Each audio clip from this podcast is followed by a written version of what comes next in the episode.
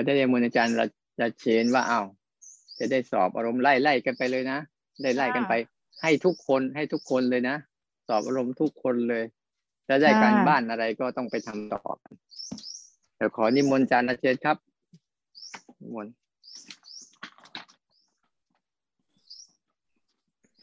อ้าวมามา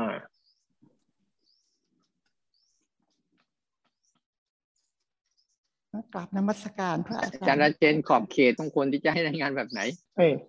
ให้รายงานว่า ถ้าคุณเหลือลมหายใจอยู่เฮือกสุดท้ายแล้วอยากถามอะไรอาตมานะค่อยถามส่งกันบ้านเฉพาะไอ้เรื่องที่ เออ เรื่องนี้แหละต้องถามให้ได้ ถ้าไม่ถามไปต่อไม่ถูกเออเรื่องนั้นค่อยถาม อืประมาณนั้นการบ้านที่อาจารย์กสินได้ให้ไว้คือว่า อืให้ฝึกรู้ แล้วก็ฝึก ฝืนนะคะ แล้วก็ฝึกออฝึกรู้ก็อะไรที่เกิดขึ้นตามธรรมชาติ เราก็ควรจะรับรู้โดยทักออกจากที่กายก็เป็นการเคลื่อนไหวของกาย ก็รับรู้การเคลื่อนไหวของกายถักออกจากจิตก็เป็นความคิดนะคะอย่างเช่น แล้วอาจารย์บอกว่าให้ให้ดูให้รู้สั้น ๆค่ะ อย่างเรานั่งอย่างนี้ใช่ไหมเรารู้ว่ากายเรานั่ง แล้วก็มีทั้งหมดที่เราจะต้องทำมันมีสิบสี่จังหวะ ก็สั้นๆก็เอาจังหวะหนึ่งก่อนนะคะ ก็ไปรู้ตั้งแต่เริ่มต้นอย่างตะแคงมือใช่ไหมคะตะแคงมือจนหยุดตะแคงมือก็รู้นะคะ แล้วขณะที่ว่าตะแคงไปนี่อาจจะมีปรากฏการณ์อะไรที่เกิดขึ้น เช่นไปคิดก็รู้ว่าคิดนะคะตะแคงเมื่อยก็รู้ว่าเมื่อยอย่างนี้นะคะ เป็นตัวอย่างของการรับรู้ แล้วก็ให้รู้ฝึกฝึกฝึกให้ฝึกฝืนนะคะ อย่างห้องนี้นะคะ มีแอร์ตั้งแปดตัวค่ะ แล้วเขาไม่เปิดหมดทุกอันหรอกนะ เปิดบางตัวโยมชอบอากาศเย็นๆ และตัวที่เปิดในบางทีของโยมก็เย็นมั่งไม่เย็นมั่ง ถ้าว่าเย็นก็รู้ว่ามันสุกนะคะ แต่ถ้าว่ามันร้อน อ้ยกายก็มีเหงื่อขึ้นมา ใจก็วุ่นวาย อันนี้ก็ตามรู้ แล้วอะไรที่เกิดขึ้นก็รู้นะคะ แล้วฝึกออกอก็จิตที่ว่ามันเกิดขึ้นเนี่ยนะครับเหตุการณ์เวียนเข้าเวียนออกนะฮะซ้ำซากอยู่อย่างนั้น เราก็อดทนค่ะตามรู้ไปเรื่อยๆ แล้วก็ดูจิตใจด้วยเหมือนกันว่าหงุดหงิดกับอันนั้นไหม มีความสงบกับอันนั้นไหมแค่รู้แค่นั้นแหละค่ะ ขอบพระคุณค่ะทำไมเขาจึงให้รู้ฝึกรู้ทำไมจึงให้ฝึกออก อะไรคือหัวใจสำคัญของการฝึกรู้ของการฝึกออกทำไมให้ฝึกรู้รู้สึกออกเลยฮะอย่าไปเอาที่อ่านสิ เอาที่เราเข้าใจ เราภาวนาทำไม เราฝึกรู้ เราฝึกฝืนเราฝึกออกทำไมเหตุการณ์ที่มันเกิดขึ้นใช่ไหมคะ จะได้รู้ว่ามันเกิดทุกอย่างมันเกิดขึ้นซ้ำซากได้ได้ไหมคะ มันอาจจะกลับมาอีก เพื่อเราจะต้องรู้ ว่าไม่ว่าอะไรเราก็รับรู้ ตอนนี้เรารู้แบบนั้นไหมตอนนี้เราเข้าใจธรรมชาติของเราแบบนั้นหรือยัง บางครั้งก็เข้าใจบางครั้งก็ไม่เข้าใจคือจับประเด็นดีๆนะ มันจะมีอยู่สองกลุ่มประเด็นของการภาวนา เครื่องมือขั้นตอนวิธีการ กลุ่มหนึ่ง เป้าหมายจริง ๆ ของมัน อีกกลุ่มหนึ่ง มันเหมือนโยมเคยดูหนังจีนไหม เคล็ดวิชาเป็นกลุ่มหนึ่งนะ กระบวนท่าเป็นกลุ่มหนึ่ง คุณอาจจะใช้ไม้ตีสุนัขเป็น แต่ถ้าคุณไม่ได้เคล็ดวิชาพลังไม่เกิด อืมเข้าใจอ่า นั่นแหละเพราะฉะนั้นกระบวนการฝึกรู้ฝึกออกฝึกฝืน หรือว่าลมหายใจหรือว่าเคลื่อนไหวอะไรทั้งหมด มันคือกระบวนท่า เข้าใจแล้วเข้าใจแล้วเออคือว่าคือว่าทุกอย่างเราดูจนมันจบใช่ไหมคะ มันก็เหมือนกับเห็นไตรลักษณ์ก็เปล่าคะอย่างนี้ได้ไหมยังไงก็ได้ ยังไงก็ได้หมดแหละ พูดว่าอะไรก็ถูกหมดแหละ ถ้าเข้าใจ ถ้าไม่เข้าใจพูดอะไรก็ไม่ถูกเราต้องแยกให้ออกเป็นสองประเด็น ประเด็นคือเราใช้เครื่องมือวิธีการ การฝึกรู้ฝึกออกฝึกฝืนออกจากอะไร รู้อะไรออกจากอะไรฝืนอะไร เพื่ออะไรเออก็ถ้าเราไม่ใช่ ถ้าเราไม่ฝึกอะไรก็เลย สัญชาตญาณความคุ้นชินความคิด โลกจินตนาการ โลกในหัวเรามันครอบงำพื้นที่ชีวิตจนหมด นั่นจึงมีขั้นตอนออกมาว่า แล้วงั้นทำยังไงล่ะ จะออกจากโลกความคิด โลกจินตนาการ โลกในใจตัวเองออกมาสู่โลกความจริง จึงมีเครื่องมือของการฝึกรู้ฝึกฝืน หรือว่าจะเป็นขั้นตอนภาวนาขั้นตอนแบบไหนก็ตาม ทั้งหมด ในสติปัฏฐานรวมลงตรงที่ว่า ออกมาสู่โลกความจริงต่อหน้าต่อตา เราจึงจะเห็นว่าอะไรกำลังเกิดขึ้น อะไรกำลังเป็นไป ไม่งั้นเราจะจมอยู่ในเนื้อหาเรื่องราวในความคิด เนื้อหาเรื่องราวในความคิดวันวันหนึ่งที่โยมนั่งยกมือนั่งภาวนาอยู่ที่ใจมันเผลอไปคิดเห็นไหม มีแต่เรื่องเก่าๆที่ผ่านมาแล้วทั้งนั้นใช่มันจะเอาแต่เรื่องอะไรนักหนาไม่รู้ขึ้นมาบังบทบัญญัติ มันขึ้นมาบังต่อความจริงรอบตัวแอร์เย็นเย็นสบายก็มีแต่เรื่องเก่าขึ้นมาทับกับความสบาย มันร้อนกำดึงเรื่องเก่าขึ้นมา มันร้อนเพราะอย่างนั้นเป็นอย่างนู้นอย่างนี้ก็มีแต่ภาษาเก่าๆเรื่องเก่าๆสิ่งเหล่านั้นแหละคือสิ่งที่ครอบงำชีวิตเรา พอเราไม่รู้จักรู้ การรู้มันจึงเริ่มที่ ธรรมชาติจริงๆรอบตัวเป็นยังไง เพื่อเป็นกระจกอีกบานหนึ่งสะท้อน สะท้อนโลกในใจที่ชอบมาซ้อนกับโลกความจริงไว้ ฝืนสัญชาตญาณฝืนความคุ้นชินฝืนพฤติกรรมเดิมๆที่เมื่อใดที่มันเป็นโลกของความคิดเข้าครอบงำมันจะไปสู่เสียงภาษาในหัว เราตัดมันทิ้งวางมันลงฝืนออกมาสู่โลกความจริงบ่อยๆวางความคิดอารมณ์กับพฤติกรรมแห่งการกระทำและตอบสนองเหล่านั้นลง พื่อให้มันเหลือสิ่งที่เป้าหมายจริง ๆ ของมัน เพื่อให้กายกับใจมันมาอยู่กับโลกความจริง เฉพาะหน้าให้เป็น ทีนี้อะไรจะเกิดขึ้นอยู่เฉพาะหน้าเนี่ย จะใส่ชื่อว่าอะไรมันก็ถูกหมดเลยแค่นั้นเองงั้นเคล็ดลับมันอยู่ตรงนี้นะ อย่าไปติดกับกระบวนท่าเยอะนะ ไปเจอยอดฝีมือเข้าเข้ามาทดสอบเมื่อไหร่จะแพ้ทุกกระบวนท่านะ อารมณ์นะคือยอดฝีมือทั้งนั้นนะอารมณ์แต่ละอารมณ์ที่เกิดขึ้นในแต่ละวันนะนั่นยอดมือกระบี่นะควรจะเอาท่วงท่าไปสู้กับเขาไม่ได้ คุณต้องเรียนรู้เขา และออกมาสู่โลกความจริงบ่อยๆเข้าใจนะ เข้าใจค่ะเออสาธุอนุโมทนาอะขอบพระคุณค่ะค่ะพระอาจารย์ค่ะเอ่อขอส่งกันบ้านเรื่องการเผลอนะคะ เมื่อวานกับวันนี้ เมื่อวานเผลอแล้วก็เข้าไปร่วมด้วยอะค่ะ ลากยาวไปสามเรื่อง แต่วันนี้ก็มีเผลอแต่ไม่ไม่ไปร่วมด้วยสักเรื่องหนึ่งก็รู้สึกชมตัวเองอะค่ะนี่คืองานค่ะเผลอแบบไหน เผลอไม่ร่วมด้วย เผลอแบบไหนเผลอร่วมด้วย เหมือนกับคิดถึงเรื่องลูกหลานอย่างเงี้ยค่ะแล้วเข้าไปมีความคิดเห็นแต่สักพักก็ออกมา แต่ก็ก็ก็สรุปว่าตัวเองอะเข้าไปร่วมด้วยแล้วล่ะอะไรอย่างเงี้ยค่ะอืมค่ะ แล้วเผลอแบบไม่ร่วมด้วยล่ะก็พอพอเห็นปุ๊บ อ๋อเราเผลอเนาะกลับมาสามการต่อค่ะ คือมันแค่สั้นๆเองอะค่ะ คือเราอืมสามการอืมอยู่ใช่ไหมคะแล้วมันเผลอไปแป๊บหนึ่งอ๋อมันเข้าไปเรื่องแต่ก็จำไม่ได้ว่าเรื่องอะไรด้วยซ้ำเลยค่ะ แล้วก็ออกมาอืมคือคือไม่ได้สนเหมือนกับไม่สนใจว่ามันเป็นเรื่องอะไรแต่รู้แล้วล่ะว่าเผลออืมค่ะค่ะใช้อันได้นี้ก็จะเป็นแบแบบบนี้แหละสั้นๆนะคะอืม ใช้ได้ ให้มันเร็วขึ้น ให้มันไวขึ้น พอบ่อยๆเข้า เราจะสังเกตได้อย่างหนึ่ง อันนี้จะเป็นจุดสังเกตต่อเลยนะ อ่าพรุ่งนี้เช้าจะได้ฟังเรื่องนี้เรื่องเวทนาสามระดับ ที่เป็นเคล็ดลับของหลวงพ่อมหาดิเรกที่เป็นเจ้าของคอร์สอ่าที่ยุวพุทธเดิมๆเนี่ยที่ท่านอาจารย์สารต่อมาเนี่ย ท่านจะเน้นเรื่องเวทนาสามระดับที่เรียกว่าเวทนานามพรุ่งนี้จะได้ฟังคลิปนี้ สังเกตได้ไหมว่าตอนที่มีเราเข้าไปร่วม เนื้อหาเรื่องราวแล้วก็น้ำหนักเหล่านั้นในใจเราอะหนักขึ้น ใช่ค่ะพอปล่อยจะมีบางเรื่องวางใช่ ใช่ จะมีบางเรื่องนะที่ความคิดหรืออะไรทั้งหลายโผล่ขึ้นมาแล้วเราไม่ได้เข้าร่วมจริง ๆ หรือตอนที่มันโผล่ขึ้นมาแรกๆ และและเรารู้เนี่ย ยังไม่เข้าไป เนื้อหาเรื่องราวเหล่านั้น เบากว่าค่ะนั่นแหละค่ะพอเราเห็นความต่างของน้ำหนักในใจเหล่านี้บ่อย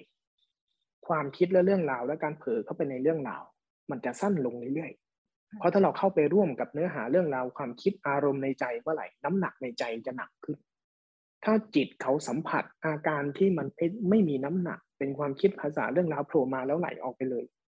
ถ้าจิตเขามีภาพนี้เป็นภาพเปรียบเทียบเมื่อไหร่ เวลาที่มันจมเข้าไปในโลกความคิดน้ำหนักในใจจะเกิดขึ้นเยอะกว่าเดิม จิตจะรู้ตัวเร็วขึ้น แล้วความคิดจะสั้นลง การออกจากความคิดความเพลินความเผลอจะเกิดขึ้นได้ไวขึ้น อันนี้เป็นเทคนิคเป็นเคล็ดลับ ลองสัมผัสดูดีๆอ่ารู้เนื้อรู้ตัวไปเวลาที่มันไหลเข้าไปในความคิด ภาพในหัวหัวจะเริ่มตึงใจจะเริ่มหนัก ให้ออกมาให้ไวขึ้น คลายออกเพื่อสู่โลกความจริงให้ไวขึ้น ทีนี้เท่าทันสัญชาตญาณดีๆนะพอเห็นอย่างนี้ได้ พอเท่าทันใจมันเริ่มถอยออกมาจากโลกความคิดโลกนี้ได้ ธรรมชาติแท้ๆทางกาย อาการตึงอาการหย่อน ให้มันกว้างๆขึ้น แล้วก็ไปทันสัญชาตญาณเยอะๆสัญชาตญาณทางกาย เห็นสัญชาตญาณทางกายให้ชัดๆก่อน วิธีพัฒนาต่อจากนี้นะ อย่างเช่น เวลาภาวนาเปลี่ยนมานั่งเป็นนั่งกับพื้นก็ได้ การนั่งกับพื้นนั่งกับธรรมชาติที่มันไม่ค่อยเอื้อเท่าไหร่ นั่งเก้าอี้มันจะเอื้อต่อสัญชาตญาณเยอะ เวลาเรากลับมานั่งกับพื้น เหยียดแข้งเหยียดขาได้ไม่เป็นไร เหยียดแข้งเหยียดขาอาจจะเอาหลังพิงไว้เล็ก ๆ เพราะว่าถ้ามันเริ่มปวดเมื่อย ธรรมชาติของสัญชาตญาณจะขับออกทางกายมองเห็นชัด มันจะกระดิกไปเลย ขยับไปเลย ปรับเปลี่ยนไปเลย แล้วเราก็ไปทันเรื่องเหล่านี้บ่อยๆ บ่อยๆ บ่อยๆ ความถี่ของสติ ความเร็วของสติ สัมปชัญญะความทั่วพร้อม มันจะเริ่มเกิดขึ้น ตั้งมั่นเลเวลความละเอียดอ่อนของสติจะเพิ่มขึ้นอีกระดับหนึ่ง ทีนี้เวลาใจมันเผลอเข้าไปในเรื่องราว มันจะเห็นได้ไวขึ้น แล้วออกได้เร็วขึ้นด้วยเช่นกัน อันนี้เป็นวิธีพัฒนาขึ้น กราบกราบนมัสการพระอาจารย์ค่ะ ช่วงปฏิบัติอยู่ที่ยุวพุทธนี่อย่างที่พระอาจารย์บอกให้ระลึกรู้ ก็จะระลึกรู้อยู่กับฐานกายอะค่ะ ฐานกายก็จะเป็นลักษณะเนี่ยนั่งการสัมผัส แล้วก็การตึงการหย่อน แล้วก็อายตนะนะคะอายตนะก็คือตาหู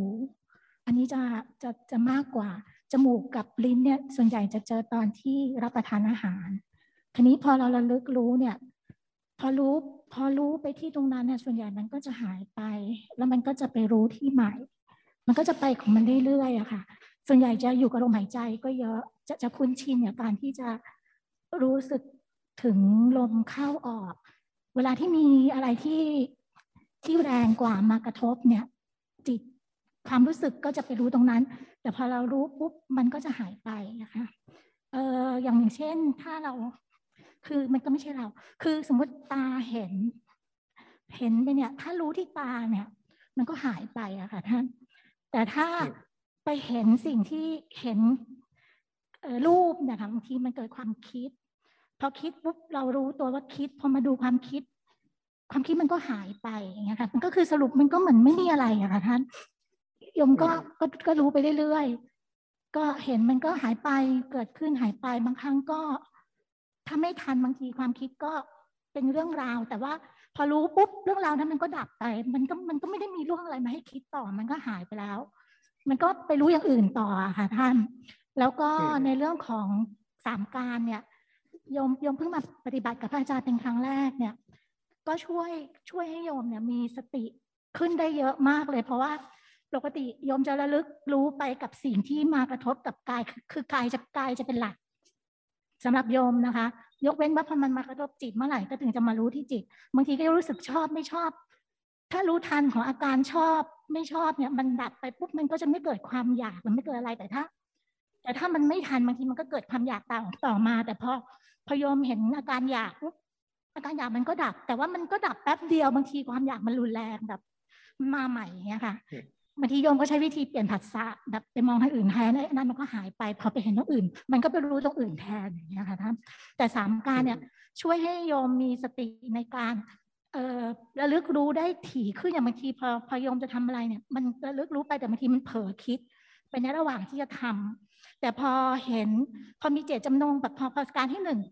มีเจตตั้งใจจะทำปุ๊บเนี่ยมันมันจะเรียกสติมา แล้วก็ระหว่างที่ทำเนี่ยก็จะดูอาการที่เกิดขึ้น ตามความแรงที่เราระลึกรู้ได้อะค่ะจะรู้ตรงนั้นตรงนี้ก็ว่าไปแล้วก็ สุดท้ายจบ แต่บางทีก็เผลอนะบางทีก็ไม่ได้ครบสามการบางทีบางทีก็ตอนจบไปก็ลืมไปแล้วจบไปทำอย่างอื่นอย่างเงี้ยค่ะแต่ว่าก็รู้แต่ทำให้รู้สึกว่า อาการเผลอในระหว่างที่เออระลึกรู้เนี่ยมันลดลง เผลอคิดลดลงเพราะว่าเหมือนมันมีเจตตั้งใจว่าเราจะตั้งใจว่าจะระลึกรู้เนี่ย ก็เออก็ละเอียดขึ้นนะคะท่าน แล้วก็ส่วนเรื่องฝึกฝืน คือยมไม่แน่ใจมันเรียกว่าฝึกฝืนหรือเปล่าแต่ว่า อย่างที่ยมพิจารณาได้เยอะที่สุดคือตอนที่ทานอาหาร อย่างเวลาเดินไปเนี่ย ปกติเวลายมเดินเนี่ยบางทีก็รู้สึกถึงเท้าที่กระทบความความยืดหยุ่นความตึงความหย่อนเสียงที่มันกระทบอะไรแต่แต่ทุกอย่างพอเรารู้ปุ๊บมันก็หายไปอะค่ะท่าน คือมันไม่ได้มีอะไรมาอยู่กับเราอะค่ะท่านมันมันในตัวเองยมก็รู้สึกว่ามันเป็นเราด้วยอะรู้สึกมันเป็นแค่สิ่งที่รับรู้อย่างเงี้ยค่ะ ทีนี้อย่างอาหารเนี่ย ก็เอออย่างเห็นปุ๊บเนี่ย พอเห็นปุ๊บเนี่ย พอเปิดเปิดปุ๊บเนี่ย มันมีสัญญาเหมือนกับ คือมันรู้สึกอยากทาน พออยากทานเนี่ย มันมันเป็นมันเป็นของที่แบบ เราชอบทานอย่างเงี้ยค่ะ พอเห็นอยากทานปุ๊บยมก็ ก็ไม่ไม่ไม่ทันเห็นนะคะ ไม่ทันตั้งแต่เห็นละมันอยากมาแล้ว แต่พอเรารู้สึกอยากเนี่ยยมก็มองมองจิต คือมองที่จิตที่มันอยากอะค่ะ ส่วนใหญ่ก็จะอิงมาที่เวลาที่มองจิต ถ้าแรงๆเนี่ยเดี๋ยวคิดมันยมจะอิงมาที่ใจที่ตรงหน้าอกอะค่ะ ตรงใจ พอมองจิตที่อยากในอาการอยากมันก็แผ่วลง บางทีมันก็เหมือนจะหายแต่บางทีมันก็เหมือนมันเหมือนจะหายวิบเดียวค่ะ แล้วมันมาใหม่ พอมันมาใหม่ปุ๊บเนี่ยโยมก็ท่านบอกให้ฝึกฝืน ก็โยมก็เลยไปมองหันไปทางอื่น หันไปเห็นเห็นสิ่งที่ เป็นปกติที่มันไม่ได้มีผลต่อความรู้สึก พอเห็นปุ๊บเนี่ยพอมันรู้ที่ตามันก็เฉยๆอะมันก็ก็คือสิ่งนั้นแล้วก็ตักตักใส่ปากดมรู้กลิ่น พอโดนโดนลิ้นก็รู้รสมันก็ไม่ได้บอกว่า คือมันเป็นแค่ความรู้สึกอย่างหนึ่งอะค่ะท่านมันก็ไม่ได้ให้ค่าอะไรกับมัน ก็เคี้ยวเคี้ยวเคี้ยวไป พออยู่กับอารมณ์ตรงนั้นสักระยะหนึ่งเนี่ย เรารู้สึกว่าเหมือนกับสติมันมา มันมีการรู้ตัวที่ชัดเจนขึ้นมาหันไปมองไอ้สิ่งที่เราอยากตอนแรกเนี่ยเออแบบ ความอยากมันก็ไม่ได้เกิดพอเห็นมันก็เหมือนกับว่าเห็นเห็นแค่เห็นแล้วมันก็หายไปเหมือนกัน ก็ทานต่อไปจนเสร็จ หรืออย่างเวลายมเดินจงกรมเนี่ยยมก็จะระลึกรู้ที่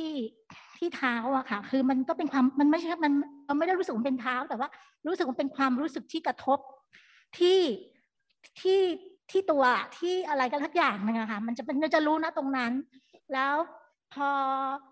พอรู้เนี่ยก็รู้ไปเรื่อย แต่มันก็มีบางทีเนี่ยมันถ้ารู้ชัดเนี่ย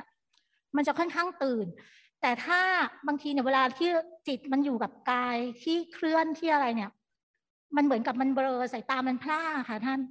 พอมันพร่ามันมันเหมือนกับมันง่วงพอง่วงเนี่ยยอมยอมก็เริ่มรู้สึกแต่ว่า ที่ที่เห็นที่รู้มันยังไม่ชัด มันไม่ไม่ชัด พอไม่ชัดโยมก็เลยจะเปลี่ยนภาษาว่า ไปมองแทน พอมองมองมองให้เห็นสิ่งที่เห็นข้างหน้าให้ชัด แต่ว่ารู้สึกที่ตา พอเห็นชัดรู้สึกที่ตาเห็น เห็นเห็นปุ๊บเนี่ยมันก็จะรู้แล้วมันก็ว่าไป แต่ว่าการรู้ตัวมันก็กลับมา มันก็หายง่วงบางทีหูมาเดี๋ยวก็จะใช้วิธีนี้ค่ะท่าน แล้วก็ส่วนการนั่ง เอ่อที่สิบสี่จังหวะนะคะท่านยมก็ ก็ทำทำตามที่พระอาจารย์ท่านสอน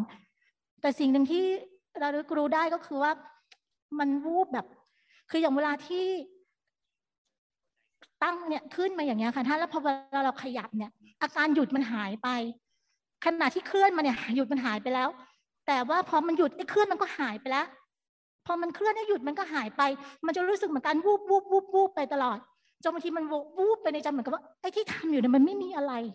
มันหายไปอะมันหายไปจนบางทีแบบก็บอกไม่ถูกค่ะท่านแต่คือมันก็รู้สึกอย่างนี้ค่ะเออแต่บางครั้งถ้าบางทีก็จะอยู่อาการเคลื่อน แต่ว่า พอเราสังเกตที่เราจะเห็นเลยว่า มันมันมันดับอันนึงแล้วมันเกิดอันนึงอะค่ะท่าน มันจะเป็นลักษณะเนี้ยค่ะท่านยมก็ก็ปฏิบัติไปอย่างเงี้ยเรื่อยๆอย่าออกไปเดินข้างนอกยมก็มองสิ่งต่างๆ เห็นบางอย่างพอเห็น รู้ที่ตามันก็จบ มันก็ไม่มีอะไรแต่บางอย่างพอเห็นแล้วอาจจะโดยสัญญาหรืออะไร มันเห็นมันรู้ว่ามันเป็นอะไร มันมันเกิดความรู้สึกชอบอย่างเงี้ยอพยยมมารู้รู้สึกความรู้สึกชอบ มันก็จบ บางทีเดินไปเนี่ยก็ไม่ได้มีอะไรเกิดขึ้น มันก็อยู่กับเราไอ้สิ่งที่เห็นสิ่งที่มองมันก็จบไปดับไปอะค่ะท่าน ก็ก็เนี่ยค่ะ ก็เป็นลักษณะเนี่ยค่ะที่โยมปฏิบัติคือโยมก็ไม่ไม่รู้ก็ทำไปเรื่อยทำไปแบบ ไม่ได้ไม่ได้เครียดอะไรอะค่ะท่านก็ก็เห็นไปเรื่อยๆแค่นี้ค่ะท่านอยากถามอะไรไหมไม่มันโยมไม่ทราบว่าจะถามอะไร คือโยมรู้สึกว่า พอมันดับมันก็จบแล้วอะค่ะท่านคืออยากจะถามว่าโยมปฏิบัติถูกหรือเปล่าคะแล้วเวลามันไม่ดับล่ะคะแล้วเวลามันไม่ดับล่ะ คือคือมันก็เกิดใหม่อะค่ะท่าน แต่ว่ามันเหมือนกับว่า มันก็ไปส่วนคือพอมันสมมติคือคือมันดับนักขณะแต่มันก็จะใหม่ขึ้นมาทันทีอะค่ะ เหมือนกับอืมพอเรารู้ พอเรารู้รู้มันก็รู้มันก็หายไปพร้อมกับสิ่งนั้น แต่ว่ามันก็รู้ขึ้นใหม่ทันทีอะค่ะท่าน แต่พออพอไปรู้ตัวใหม่ บางทีถ้าเกิดมันไม่ทันมันก็จะไปในแง่ของความคิดของการอะไร แต่พอเรารู้คิด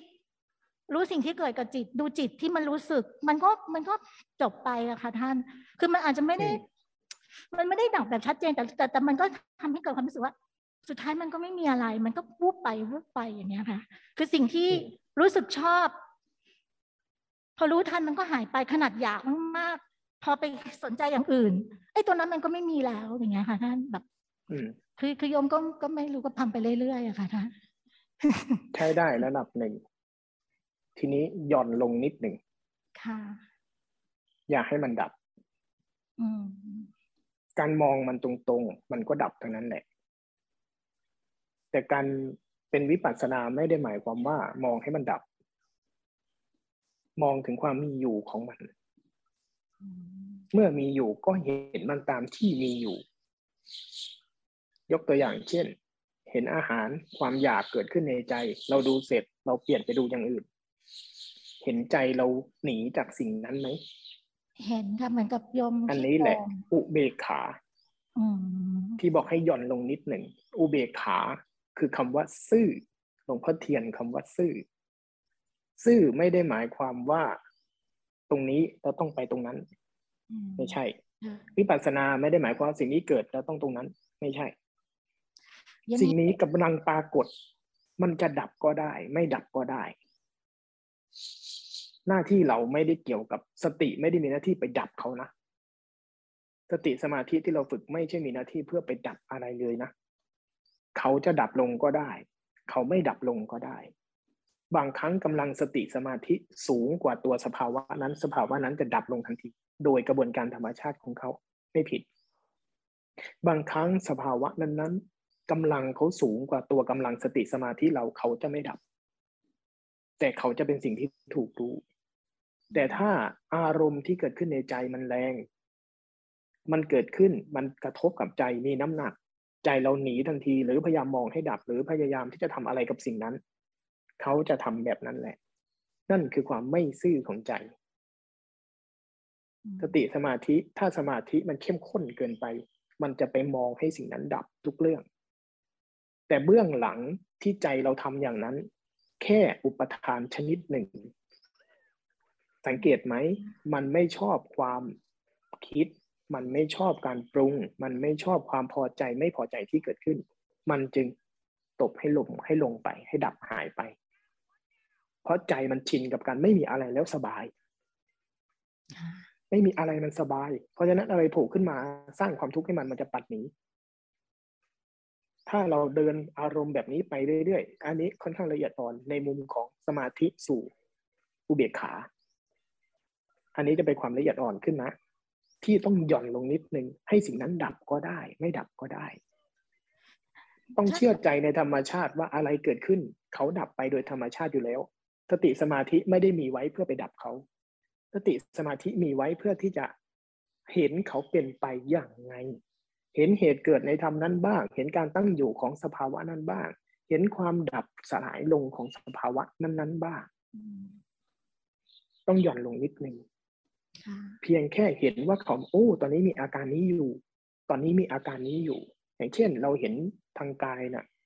เห็นทางกายเห็นไหมว่าเป็นแค่อาการ มันเป็นแค่อาการจริง ๆ นะ เป็นแค่ลักษณะอาการบางอย่างไหววูบแบบนั้น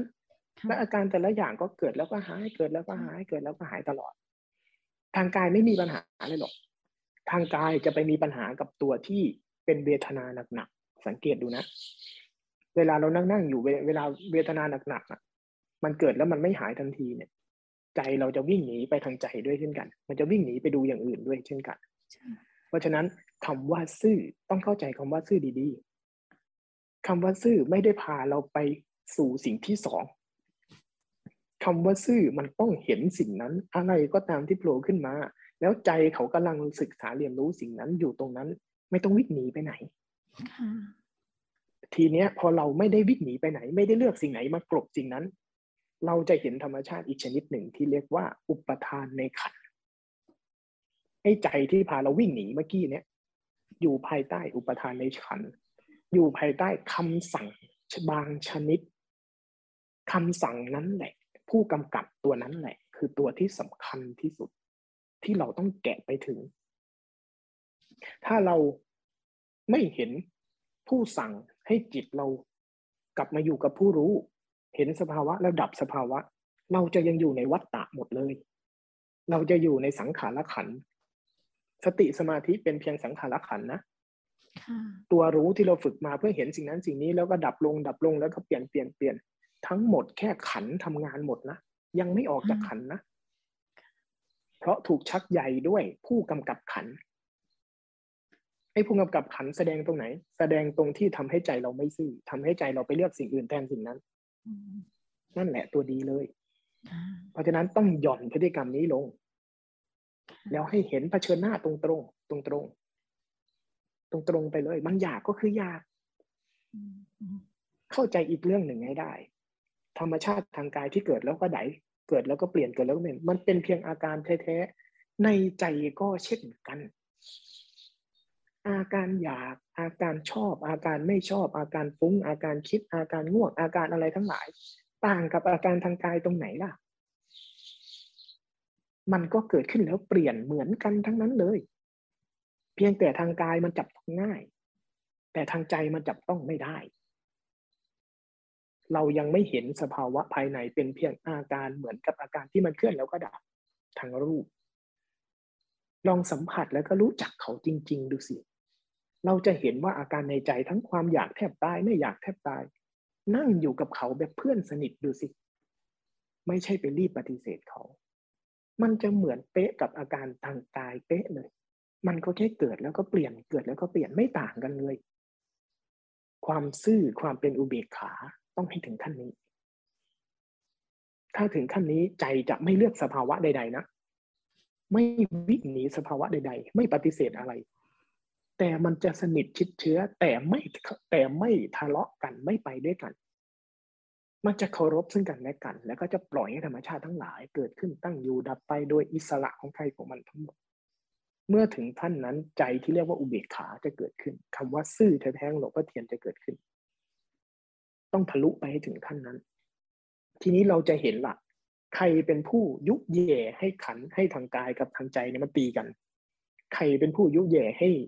จิตเรามันไม่ปกติไม่ซื่อไม่ตรงต่อสภาวะ ทั้งหลายเราจะเห็นก็ยังเลย แล้วเราจะทะลุไปเห็นผู้กำกับบทได้ อืม อันนี้เข้าใจไหมเข้าใจค่ะอีกนิดนึงนะคะเออพอดีอืมอืมอย่างเวลาโยมนั่งภาวนาเนี่ยค่ะ บางทีถ้าเราไม่ได้ทำสิบสี่จังหวะแล้วเรานั่งสมาธิอะค่ะ มันจะเห็นเห็นอาการเจ็บ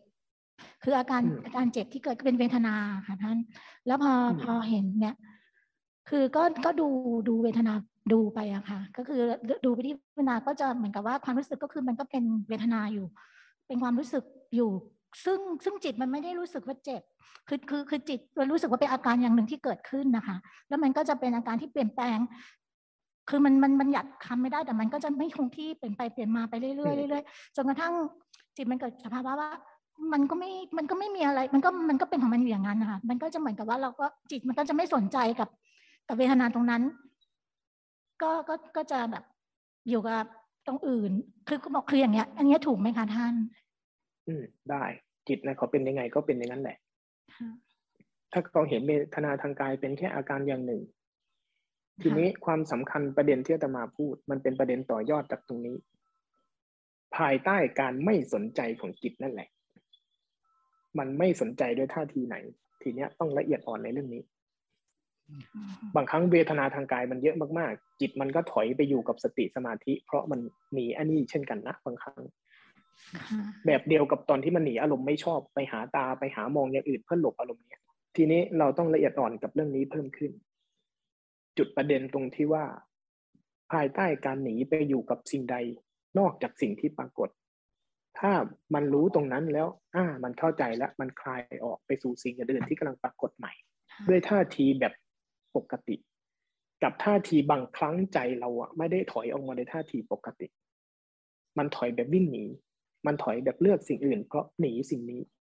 อันเนี้ยเป็นท่าทีที่เราต้องรู้จักพฤติกรรมในใจ ต้องรู้จักเพิ่มขึ้น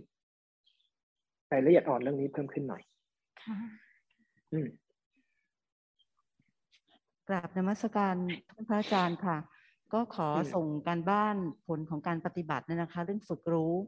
ตั้งแต่มาอยู่นี่สามสี่วันเนี่ยค่ะ เห็นความคิดวิ่งเยอะแยะมากมายเหมือนเหมือนเรามันมันเหมือนนั่งรถนะคะ นั่งรถวิ่งเร็วๆผ่านจิ้วจิ้วจิ้วอย่างเงี้ยค่ะ แต่ว่ามีอันหนึ่งที่ค่อนข้างจะตกใจคือ เห็นอะไรก็ไม่คือจับไม่ทันว่ามันคือคิดอะไร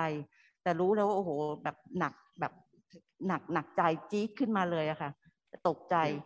มันก็เหมือนกับตกใจหรือไง ก็ไม่ทราบจิตมันก็เลยหนี มันก็เลยหายไปเลยเข้าใจแล้วว่า เออ ที่เขาบอกหนักอกหนักใจหรือเบาใจที่ท่านพระอาจารย์พูดมาแรกๆค่ะที่ว่าให้ดูที่ใจเนี่ยค่ะ เริ่มเข้าใจอืมแล้วว่าเออ มันมันอยู่ที่ใจจริง ๆ แต่ก่อนเรานึกว่าปวดหัวเราคิดเรื่องอืมที่เราคิดเยอะๆอะไรเงี้ยค่ะ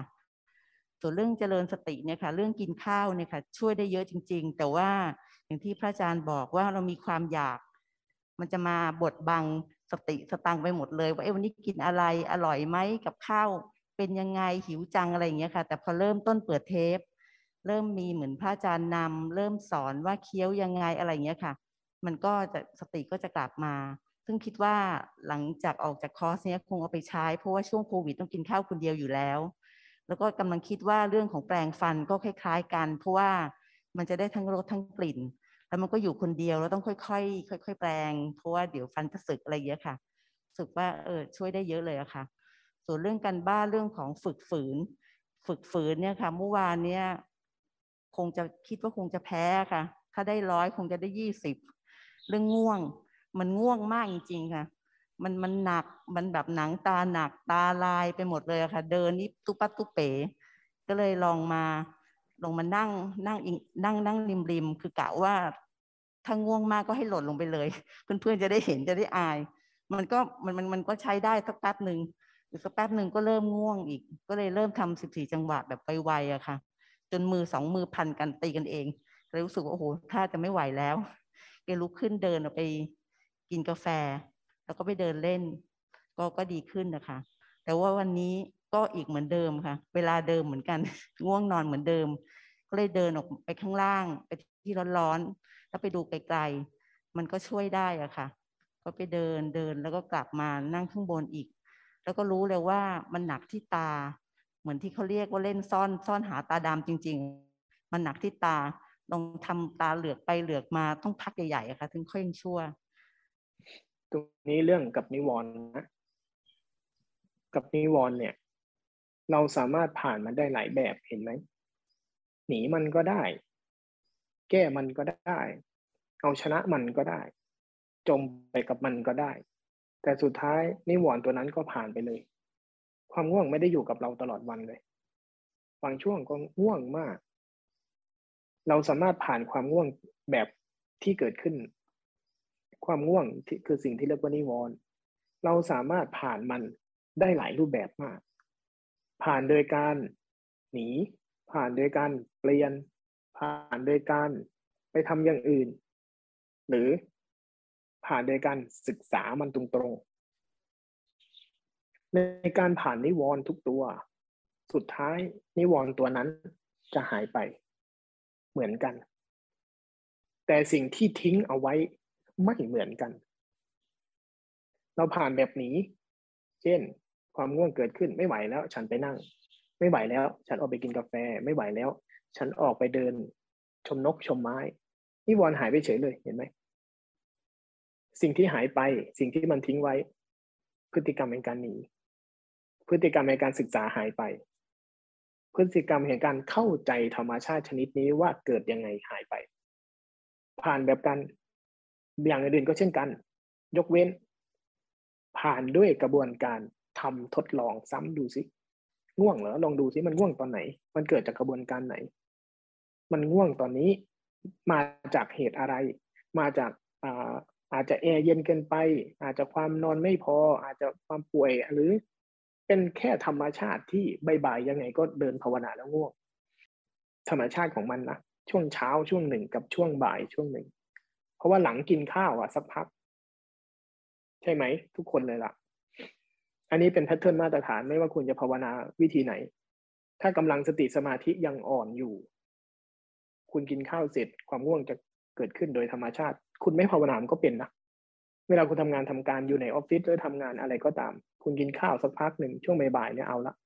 แต่คุณต้องขับเคี่ยวขับเคี่ยวแล้วคุณก็เปลี่ยนเรื่องเปลี่ยนเรื่องเปลี่ยนเรื่อง เพราะฉะนั้นความง่วงนั้นก็จะเลยผ่านไปได้หรือคุณไปกินกาแฟหรือคุณไปคุยกับเพื่อนเพราะคุณเปลี่ยนเรื่องในใจนิวรณ์นั้นมันเติบโตไม่ได้ มันก็เลยเปลี่ยนเรื่องผ่าน แต่สิ่งที่หายไปก็จะแบบเดียวกับการที่คุณไปกินกาแฟตอนนี้ กับการที่คุณไปเข้าห้องน้ำกับการที่คุณไปตั้งหน้าล้างตาการที่คุณออกไปเดินข้างนอก เป็นพฤติกรรมเดียวกัน พฤติกรรมที่หายไปคือกระบวนการศึกษา เราแยกแยะธรรมที่เกิดต่อหน้า ราะฉะนั้นนิวรณธรรมที่เกิด มันเปิดโอกาสให้เราได้ศึกษากระบวนการเหตุเกิดของธรรมชาตินั้น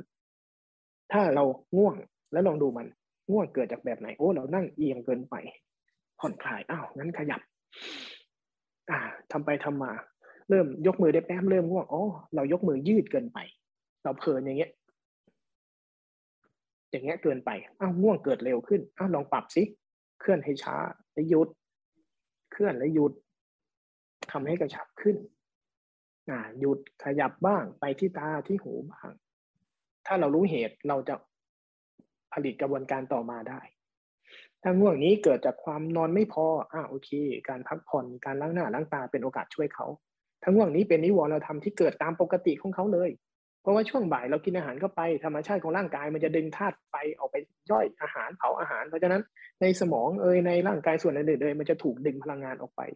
ธรรมชาติของความง่วงความซึมการจับพักผ่อนของกายของจิตมันก็จะเกิดจะเกิดขึ้นโดยธรรมชาติ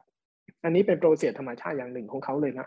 การเรียนรู้ธรรมชาติของสิ่งนี้ที่กำลังเกิดทำให้เกิดกระบวนการศึกษา รับมือกับเหตุเกิดเข้าใจเหตุเกิด มันเป็นนิวรณ์แล้วมันเติบโตได้ยังไง เราเข้าใจเขาเราจะเข้าใจว่าเขาโตได้ยังไง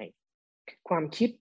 ความง่วง ความพอใจ ความไม่พอใจ ความอะไรทั้งหลายที่เกิดภายในใจเนี่ย มันปรากฏขึ้นมาแล้ว มันมีเหตุเกิดของมันแล้ว เมื่อเราทำความเข้าใจมาสู่เหตุเกิดของเขา เราจะรู้วิธีรับมือยังไงเปลี่ยนการที่เขาจะพัฒนาเจริญเติบโตไปเป็นความง่วงความซึมหมด ระยะเวลาสามชั่วโมงสี่ชั่วโมงมาเป็นค่อย ๆ เข้าใจศึกษาธรรมชาติชุดนี้ง่วงเกิดจากกระบวนการที่เราอ้าวเรายืดเกินไปอ๋อเมื่อกี้เราเพลินใจเราเพลินอ่าทีนี้เวลาคุณไปเห็นความคิด คุณไปเห็นอารมณ์ที่ไม่พอใจ คุณไปเห็นอารมณ์ที่พอใจ คุณไปเห็นความโกรธเกิดขึ้น คุณจะเห็นตั้งแต่อ้าวมันแบบเดียวกับความง่วงเลยนี่ เปรียบเทียบกับครั้งแรกที่เราเห็นความง่วง เราไม่ทันเท่าขนาดนี้นะใช่ไหม เราเห็นความคิดเราก็ไม่ทันเท่าขนาดนี้ คิดตู้มมาแล้ว ง่วงตู้มมาแล้วรู้อีกทีหนึ่งหลับไปแล้วด้วยซ้ำพอเราทำซ้ำบ่อยเข้า เราจะเห็นตั้งแต่ความง่วงมา เราจะเห็นตั้งแต่เปลือกตาเริ่มตึง เราจะเห็นตั้งแต่เขาเริ่มก่อตัวพอเราเห็นนิวรณ์เหล่านี้แบบนี้แบบนี้ยบ่อยๆเราจะเริ่มเห็นตั้งแต่อารมณ์เนี้ย เกิดขึ้นตั้งแต่กระทบแล้ว ใจกุนกลุ่นแล้วแทนที่จะเป็นความโกรธตัวใหญ่ทันที ใจก็จะเริ่มมีทักษะกับการหาเหตุเกิดของธรรมชาติทั้งหลาย แล้วเราจะเริ่มตั้งแต่รู้ว่าอ่าถ้าเราเข้าไปปรุงกับความคิดเมื่อไหร่ พออารมณ์กระทบความเสียงแบบนี้กระทบหน้าคนนี้กระทบเรื่องราวนี้ ความโกรธก่อตัวแบบนี้ถ้าเราจะมาพร้อมภาษาอียุอีแย่ทั้งหลายจะมาเต็มไปหมด ถ้าเราเข้าผสมโลกเมื่อไหร่มันจะตัวใหญ่แล้วนะ ทีนี้เราจะรู้จักการบริหารจัดการ ถ้าเราไม่ทันตรงนี้สัญชาตญาณทางใจมันจะก็จะเข้าไปคิดไปปรุงแล้วตัวนั้นก็จะใหญ่ใหญ่ใหญ่ใหญ่ใหญ่แล้วก็จะบดบังพื้นที่ชีวิตไปในที่สุด เช่นการอารมณ์ง่วงที่เกิดขึ้นในกระบวนการภาวนา มันเปิดโอกาสให้เราได้เกิดกระบวนการศึกษา ว่าอ๋อความง่วงเกิดอย่างเงี้ยเพราะอ่าแสดงว่าเราเพลินแบบนี้ลองเปลี่ยนท่าทางเราเปลี่ยนความเพลินอ้าวงั้นปล่อยให้เขามีไปด้วย แต่เราก็ยังเคลื่อนไหว ยังไม่ได้มีแต่ความง่วงนะ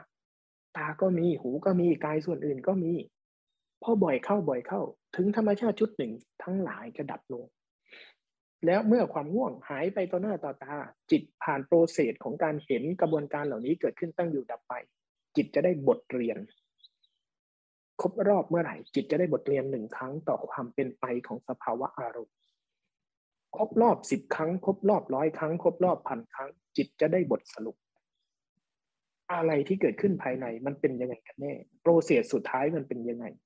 แล้วมันจะไม่ติดอยู่กับระหว่างทางนะจะเหมือนกันกับที่คุณเดินทาง ถ้าคุณก็เดินทางจากเนี้ยไปปลายทางตรงเนี้ย รอบแรกๆทุกเรื่องดูตื่นตาไปหมดนะ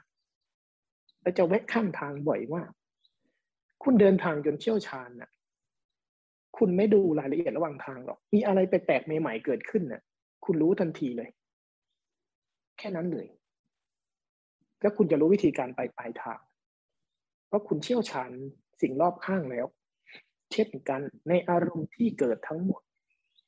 ถ้าคุณค่อยๆ อยู่กับมันและศึกษามันเข้าไปเรื่อยๆปล่อยให้จิตมันได้จิต เชี่ยวชาญแล้วก็รู้จักสิ่งเหล่านี้ได้บ่อยเข้า อารมณ์ทั้งหลายที่เกิดจิตเขาจะ รู้จักพฤติกรรมของสิ่งต่าง ๆ ภายในตัวเขา และบทสรุปของสิ่งต่างๆ ที่เกิดขึ้นเป็นยังไง จิตเขาจะหายสงสัยในสภาวะเหล่านี้ เมื่อเขาหายสงสัยสิ่งนั้นจะเรียกว่าปัญญา เมื่อปัญญาแบบนี้เกิดขึ้น เขาจะเลิกโง่ที่จะเข้าไปแวะระหว่างทางทุกป้าย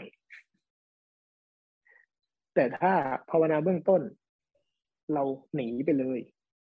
โปรเซสที่จะได้ศึกษาจะหายไป อันนี้อันที่หนึ่งอันที่สองทำยังไงถ้าความง่วงหรือนิวรณ์หรือความคิดเหล่านี้มันเกิดขึ้น เยอะมากเกินไป โปรเซสของการศึกษาของใจเราทำไม่ได้ ใจมันศึกษาไม่ได้ มันเห็นความง่วงไม่ได้ มันเห็นเหตุไม่ได้ มันเห็นอาการอย่างอื่นไม่ได้มันทับหมดเลยทำยังไงทิ้งโลดความคิดก็ตามอารมณ์ก็ตามความง่วงก็ตามนิวรณ์ก็ตาม ถ้ามันตัวใหญ่เกินไป มันทำให้ใจเราจมกับพวกมัน โยนมันทิ้งเลย ขยับเปลี่ยน หรือคุณอาจจะออกจากงานจงกรมเปลี่ยนท่านั่งเปลี่ยนท่าเดิน หรือล้างหน้าล้างตาไม่ไหวแล้วโอ้มันมากเกินไปเว้ยไม่ไหว ยกมือได้ทีหลับไปสิบนาทีเนี้ยไม่ไหวแน่อะลุกขึ้นมาล้างหน้าล้างตา กระชับพื้นที่ใหม่ เริ่มใหม่ ตั้งต้นใหม่ได้ เช่นกันอารมณ์ภายใน ความคิดภายในหรืออารมณ์โกรธ ที่มันก่อตัวเยอะขึ้นไม่ไหว อยู่อย่างเงี้ยมันเยอะเกินไป ถ้าออกไปไปเจอหน้ากันนี่ยมันหลุดกระทบกันแน่ โอเคโยนทิ้งเลย เปลี่ยนเรื่องเปลี่ยนราวถอยออกมาสู่เรื่องอย่างอื่นก่อน ถอยออกมาสู่ผัสสะยตนะอื่นๆทำได้นะ บริหารจัดการแบบเลือก เพราะเข้าใจ เพราะบริหารมัน อันนี้จะเป็นศิลเป็นศิลและเป็นศิลปะด้วย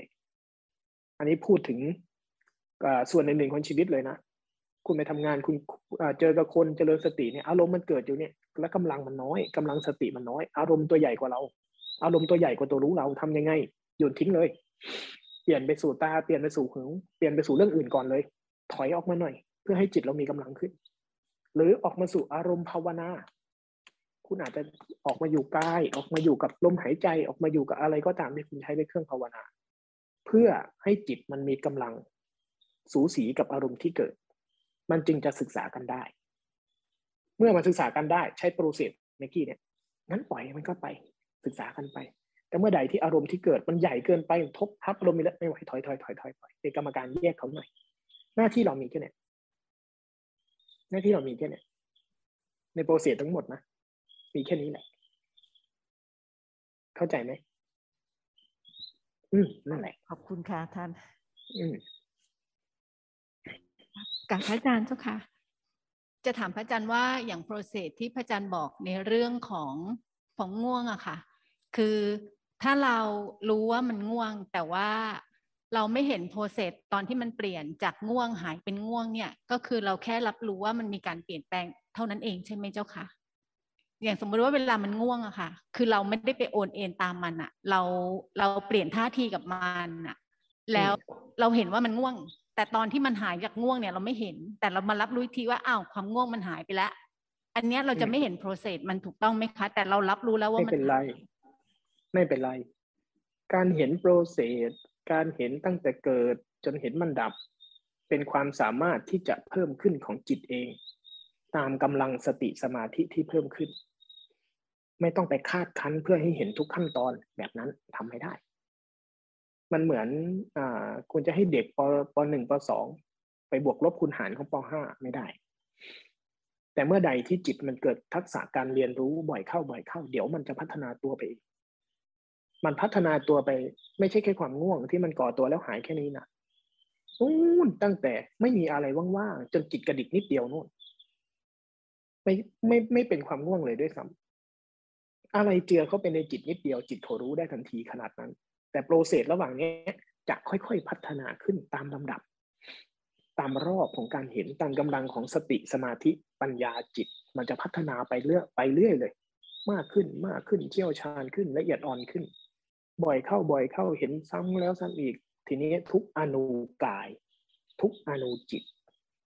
ปัญญายาณจะเข้าไปส่องเห็นส่องเจอทุกอนูของเขาเอง เป็นกระบวนการเติบโตของเขา ไม่ใช่เติบโตจากเรา ไม่ใช่เติบโตจากเราไม่เป็นไรเป็นอย่างนั้นแหละ แล้วก็ก็คืออย่างที่เมื่อกี้พระอาจารย์บอกก็คืออย่างโยมจะมี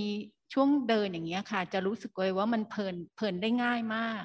จะเห็นจังหวะหนึ่งอะค่ะ ตอนที่พอมันเพลินใช่ไหมคะเห็นรอยต่อระหว่างตอนที่มันจะมันมันรู้กับวันมันเพลินนะคะ แต่พอรู้ว่ามันจะเพลินเนี่ย มันเหมือนกับมันไม่ไปต่อ อยากจะถามว่าตรงเนี้ยมันถือว่าเป็นการที่เราแค่รู้มัน หรือว่ามันเป็นการที่เราไปขัดมันหรือเปล่าคะนั่นแหละ เรียกว่าแค่รู้แล้วแค่รู้แล้วแหละพอมันเห็นน่ะ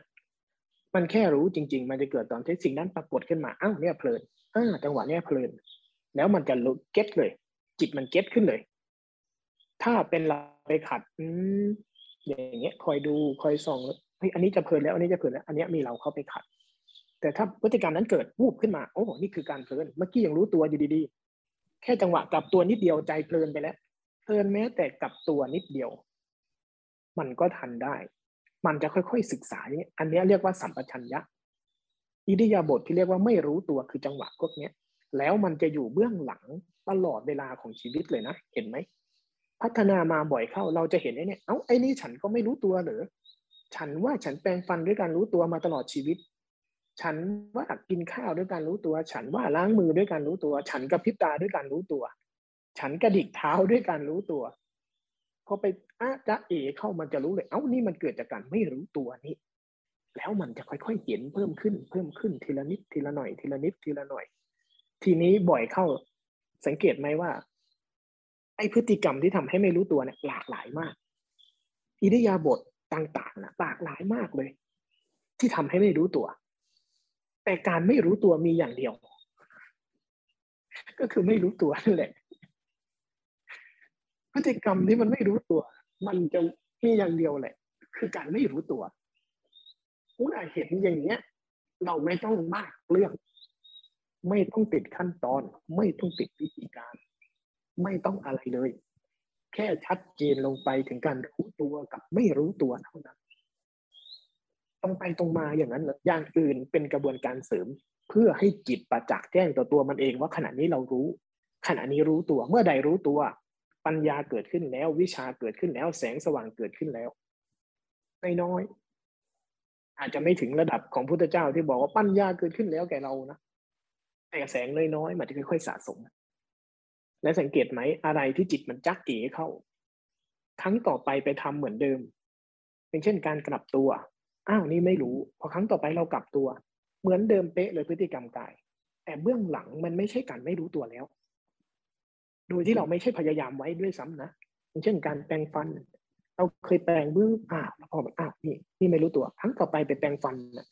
มันแปลงด้วยความเร็วเท่าเดิมพฤติกรรมเหมือนเดิม แต่ข้างในไม่เหมือนเดิมเลย มันจำได้แล้วว่านั่นคือการไม่รู้ตัว เบื้องหลังคำสั่งที่ให้เกิดพฤติกรรมนั้น จะไม่เหมือนเดิม อันเนี้ยมันจะเข้าไปในทุกอนูกาย ทุกอนูจิต ทุกอนูของการขยับขยื่นเคลื่อนไหวกายกรรมวิจิกรรมมโนกรรมใด ๆ ก็ตามที่เกิดพฤติกรรมในการเคลื่อนไหวขึ้น เบื้องหลังมันจะอยู่ได้สองอย่าง มนุษย์ปุถุชนทั้งหมดอยู่ด้วยกันไม่รู้ตัวจเจริญสติมาระดับหนึ่งทำให้เห็นความจริง แล้วก็ทำให้เห็นพฤติกรรมของสิ่งเหล่านี้ มันจึงแยกแยะออกว่าสิ่งนี้เกิดจากความไม่รู้ตัว หลังจากนั้นมันก็จะเปลี่ยนความไม่รู้ตัวทุกอย่างที่เกิดขึ้นและมันจะเข้าใจได้มันจะสัมผัสได้ละเอียดเข้าไปเรื่อยๆทางกายกรรมวจีกรรมมโนกรรม เมื่อใดมันถึงระดับมโนกรรมหลวงพ่อเทียนพูดว่าคนซ้ายกับคนขวานอนด้วยกัน คนขวาคนซ้ายพลิกคนขวาก็รู้เมื่อใดที่พฤติกรรมแห่งความไม่รู้ตัวในจิตเกิดการขยื่นเคลื่อนตัว จิตผู้รู้ ธาตุรู้แท้ๆ ปัญญาญาณแท้ๆ จะส่องเห็นทันที แล้วมันจะดับตั้งแต่ในจึงเรียกว่าทุกอนุกายทุกอนุจิตอย่างนี้แหละค่อยๆพัฒนาแต่ถ้าเมื่อใดที่ที่มันเพลินมันเผลอแล้วพื้นที่เลยปล่อยมันเลย เราแค่ตัวรู้มันจะได้ทำหน้าที่ในการเห็นได้ หน้าที่เรามีแค่นี้ เมื่อใดที่ต้องทำงานทำการ คุณไปทำงานทำการ เมื่อใดที่ต้องใช้คุณไปใช้ เมื่อใดไม่ต้องใช้ปล่อยให้เขาเกิดโปรเซสไปโปรเซสในการเปลี่ยน เมื่อใดที่พฤติกรรมในการใช้ชีวิต มันทำให้การรู้เนื้อรู้ตัวแล้วเห็นตัวเอง จังหวะไม่รู้ตัวมันเกิดขึ้นไม่ได้ เข้าไปช่วยเขา เข้าไปใช้รูปแบบเข้าไปเดินกำลังสติสมาธิ เวลามันไม่รู้ตัวนะหลักๆคือสัญชาตญาณมันนำหน้าเกินไป มาใช้อารมณ์ภาวนากลับมาใช้การกำหนดรู้กลับมาใช้การรูปแบบภาวนาอะไรก็ได้ที่เราทำเพื่อเคลียร์พื้นที่เพื่อไปเรียกกำลังของสติสมาธิขึ้นมาใหม่ แล้วทีนี้เขาพอเขาเริ่มเห็นเริ่มเท่าทันตัวเองจังหวะรู้จังหวะไม่รู้จังหวะคิดจังหวะเพลินจังหวะเผลอเขาเริ่มเท่าทันละปล่อยให้เขาเกิดโปรเซสใหม่ แล้วเขาก็จะดำเนินต่อได้ หน้าที่เหล่านี้แค่นี้แหละพระอาจารย์คะขออีกอันหนึ่งก็คือว่าอย่างสมมติว่าถ้าเวลาเราเดินเนี่ย แล้วเราเพลินไปเนี่ยเออมันมันมีความคิดเข้ามานัวเนียเยอะมากค่ะ เหมือนกับว่ามันมันมันจะคุยกับเราตลอดเวลา ถ้าถ้าสมมุติว่าเราไม่สนใจมันเลยเนี่ย เราเทมันทิ้งเลยอย่างเงี้ย ได้ไหมคะพระอาจารย์ถ้ามันเยอะเกินไป ถ้ามันเยอะเกินไป เทมันทิ้งได้ ยาตะกิจในกิจในอริยสัจคือการกำหนดรู้สภาวะความเป็นไปตามจริงเนี่ยมีอยู่สามอย่าง มีอยู่สามขั้นตอน มีอยู่สามความละเอียดขั้น อันที่หนึ่งคือยาตะ ยาตะคืออารมณ์มันหยาบแล้ว มันเป็นความคิดมันเป็นอารมณ์มันนัวเนียนัวเนียจนกำลังผู้รู้กำลังของการเห็นท่าทางตัวเองเนี่ยมันไม่มีกำลังสติสมาธิมันถูกกดด้วยกำลังนิวรณ์แล้วทำทั้งหลายนี้การกำหนดรู้มันตรงๆว่าอ่าไม่ไหวแล้วความคิดเยอะเกินไปอารมณ์เยอะเกินไปกำหนดรู้แล้วบริหารจัดการได้เลย โยนความคิดทิ้งก่อน โยนอารมณ์โยนความวุ่นวายทั้งหลายทิ้งก่อนเคลียร์ก่อน ช่วยเขาหน่อย ดึงเขาขึ้นมาจากลมหน่อย อันเนี้ยทำได้ภายใต้การเลือก ไม่ใช่ตลอดนะ เข้าใจดีๆนะ ไม่ใช่ตลอด มันเยอะเกินไป หรือบางครั้งคุณเจริญภาวนาในสายเคลื่อนก็ดี ยกมือก็ดี แต่คุณเหนื่อยจากงานเหนื่อยจากการ อย่าเพิ่งมาเดินจงกรมอย่าเพิ่งมายกมือสร้างจังหวะอะไรพักผ่ อาบน้ำอาบท่าออกกำลังกายทำโน่นทำนี่ให้กายกระจายได้พักผ่อนผ่อนคลายซะก่อนทำได้หมดเลยนั่นทีนี้อ่าพอมันผ่อนคลายความคิดน้อยลงเรื่องต่างๆ ในหัวมันข้างค้างในหัวคุณเยอะเนี่ยคุณอยู่คุณขึ้นหลานจงกรมเลยอะยี่สิบนาทีสามสิบนาทีเดินทะเลาะกับเรื่องในหัวเสียเวลาเปล่า โยนทิ้งเลย เช่นกันดังนั้นยาตะบริหารจัดการ พอที่มันจะกลับมาสู่กายสู่ใจจริง ๆ ได้ พอที่จะให้เราสามารถสัมผัสกำหนดรู้ความเป็นไปต่อหน้าต่อตาถึงอาการตามจริงของกายขณะนี้ อาการความคิดและอารมณ์ที่กำลังผุด มันสามารถเห็นได้อยู่ว่าเป็นอาการของความคิด มีพร้อมกับตา มีพร้อมกับหู มีพร้อมกับอาการอื่นทางกาย เริ่มต้นตรงนี้ พอมาเริ่มสัมผัสได้เริ่มอยู่ด้วยกันอะโอเค ยาตะกำหนดรู้ไปทีนี้พอมันบ่อยเข้ากำลังสติสมาธิเริ่มมีปล่อยเขา ไม่ต้องกำหนดอะไรเยอะแยะ ปล่อยให้กายเป็นอย่างนั้นแหละ ปล่อยให้พฤติกรรมของความคิดของการไม่รู้ตัวปรากฏไป แล้วก็เห็นยังไม่ตอบสนองเห็นเห็นเห็นเห็นไปเรื่อยๆศึกษาไปเรื่อยๆ แล้วก็ชัดเจนไปปล่อยเข้าละเอียดเข้า มันจะชัดเจนเลยกำลังของสติสมาธิมีมากขึ้นสมบูรณ์ขึ้น กิจรอบที่สามคือปหานะ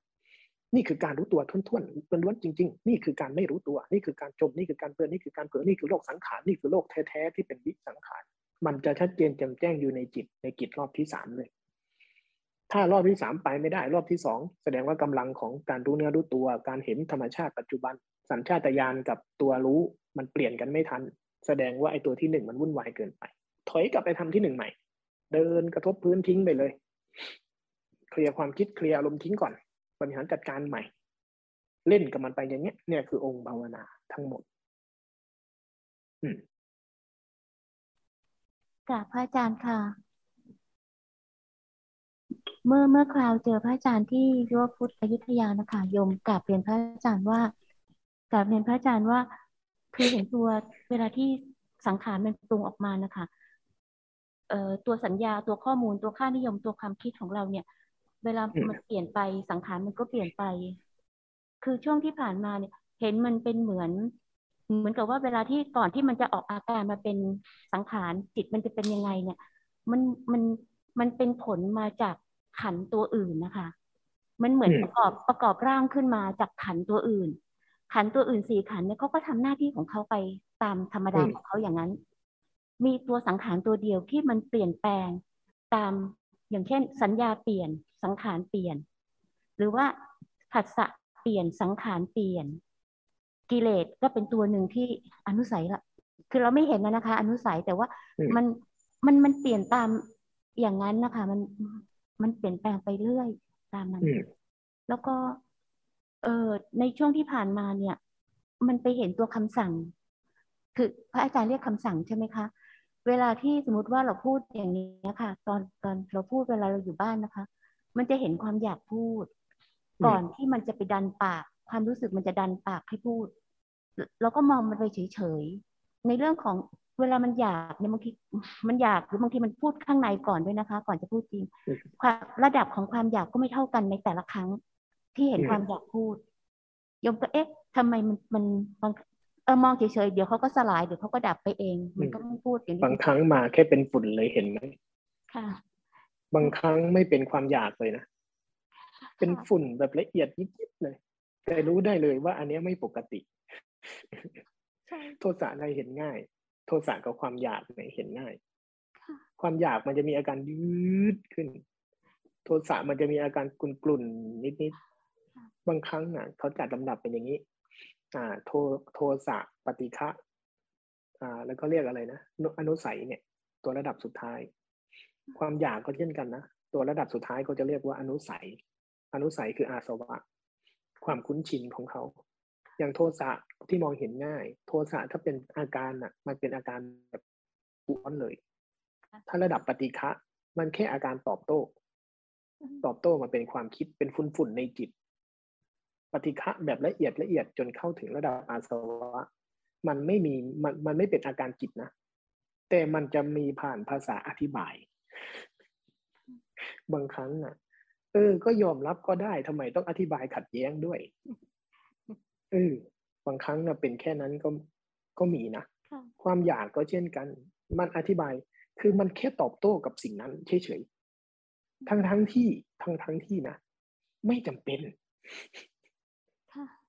ไม่จำเป็น แต่จิตก็เสือก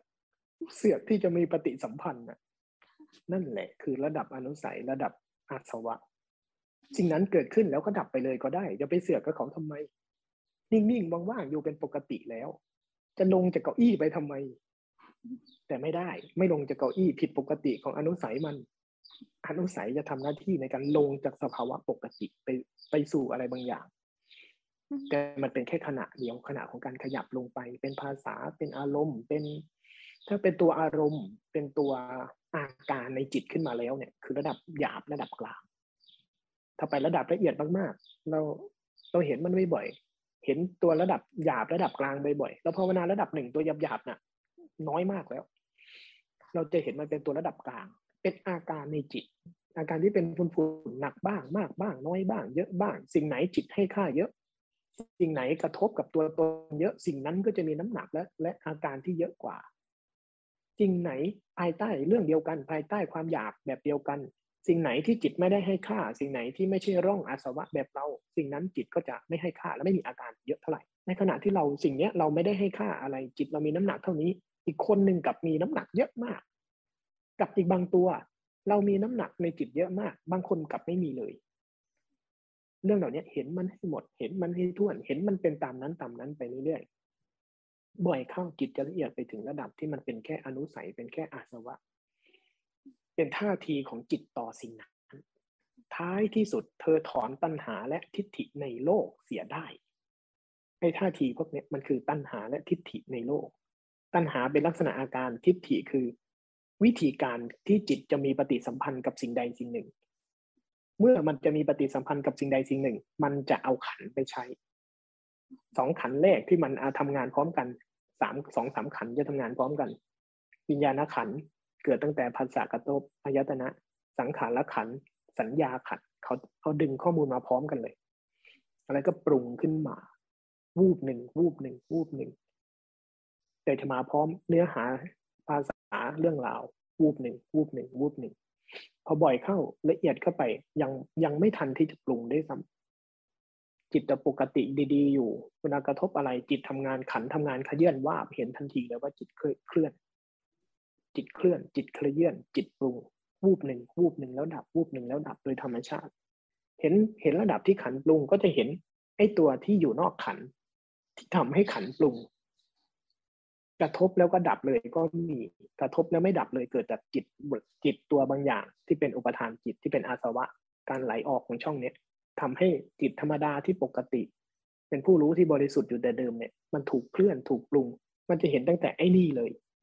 ยังไม่เข้าไปในขันเลย เห็นตั้งแต่จิตเคลื่อนตัวเองละอวิชานุสัยก็ไม่ได้เรียกวิชานุสัยเขาเรียกอะไรนะ ไม่รู้อะลืมไปละกามาสวะ อ่าวิชาสวะภวาสวะ อาสวะทั้งสามเป็นลักษณะของจิตที่มันถูกเจือจากจิตปกติไป มันจะเข้าไปถึงนู่นเลย เพราะฉะนั้นการค่อยๆเห็นมันอย่างเงี้ยบ่อยๆเข้าบ่อยๆเข้า ให้มันชัดเจนขึ้นเรื่อยๆอย่าไปทำให้จิตฝ่ายวิสังขารหรือจิตรู้ที่มันเป็นปกติธรรมดาธรรมดาเนี่ย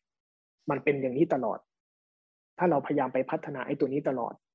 บางทีมันจะกลายเป็นของปลอมโดยไม่รู้ตัว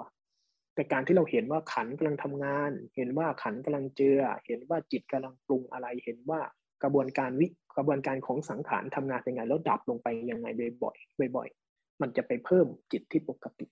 สมบูรณ์ขึ้นเรื่อยๆเรื่อยๆการพัฒนาในช่วงนี้ ขอบพระคุณพระอาจารย์ค่ะ เข้าใจแล้วค่ะค่อยๆไปดูนะคะ อืมค่อยๆเห็นไปกราบนมัสการค่ะพระอาจารย์ รายงานอารมณ์นะคะ เผลอเพ่งเพลินนะคะมาครบไหมครบค่ะ รู้จักกันดีหรือยัง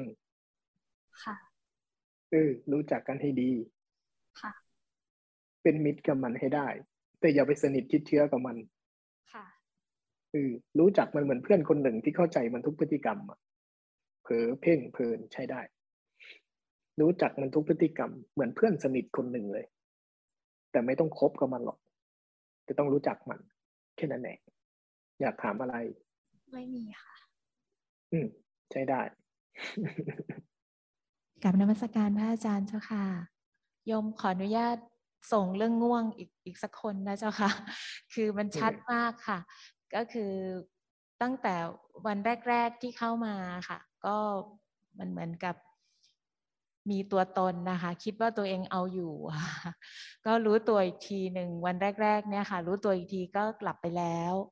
นะคะ รู้ตัวอีกที บางทีฝันนะคะ ฝันนึกนึกว่าฝันเนี่ย นึกว่าของจริงอะค่ะ รู้ตัวอีกทีอ้าวนี่เราฝันไปอะไรเงี้ยค่ะ นั่งนึกว่าแบบทำสิบสี่จังหวะอยู่ค่ะ ตื่นมาอีกทีเป็นเป็นลักษณะของการที่ที่เราเราหลับไป เผลอหลับไปอะค่ะ ก็พอวันถัดมาก็เลยมาเปลี่ยนเป็นไปอยู่กับธรรมชาติ แล้วก็ผ่อนตัวเองลงอะค่ะผ่อนจาก จากที่เราเราพยายามเพ่งเราพยายามจะทำเต็มที่นะคะเหมือนรัดตัวเอง ไปก็ไปอยู่กับธรรมชาติแล้วก็รู้สึกทันขึ้นนะคะก็คืออสามารถที่จะไม่ไม่ไหลาตามความง่วงตรงนั้นนะคะแต่ว่าก็ยังจับไม่ได้ว่าเขามาตอนไหนนะคะจับไม่ได้ว่าเขามาตอนไหนนะคะแต่ว่าตอนตอนไปเนี่ยเริ่มเริ่มเห็นแล้วว่าอ๋อโอเค ถ้าพอเริ่มที่เราจะผ่อนลงแล้วก็ไปอยู่กับธรรมชาติ ก็จะมีความรู้สึกค่อย ๆ หายไปค่อย ๆ จางไปนะคะ ความรู้ตัวก็จะกลับมา ก็กลับมาอยู่ที่ฐานกายได้ชัดชัดเจนขึ้นค่ะ แต่ที่ชัดที่สุดก็คือเมื่อเช้าเจ้าค่ะ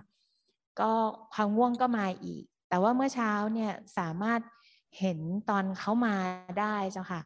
ตอนเขามาจะมาเป็นมันจะมีความ อาการทางกายนะคะ มันจะเห็นของความมันมันรัดมันมันแน่นแล้วก็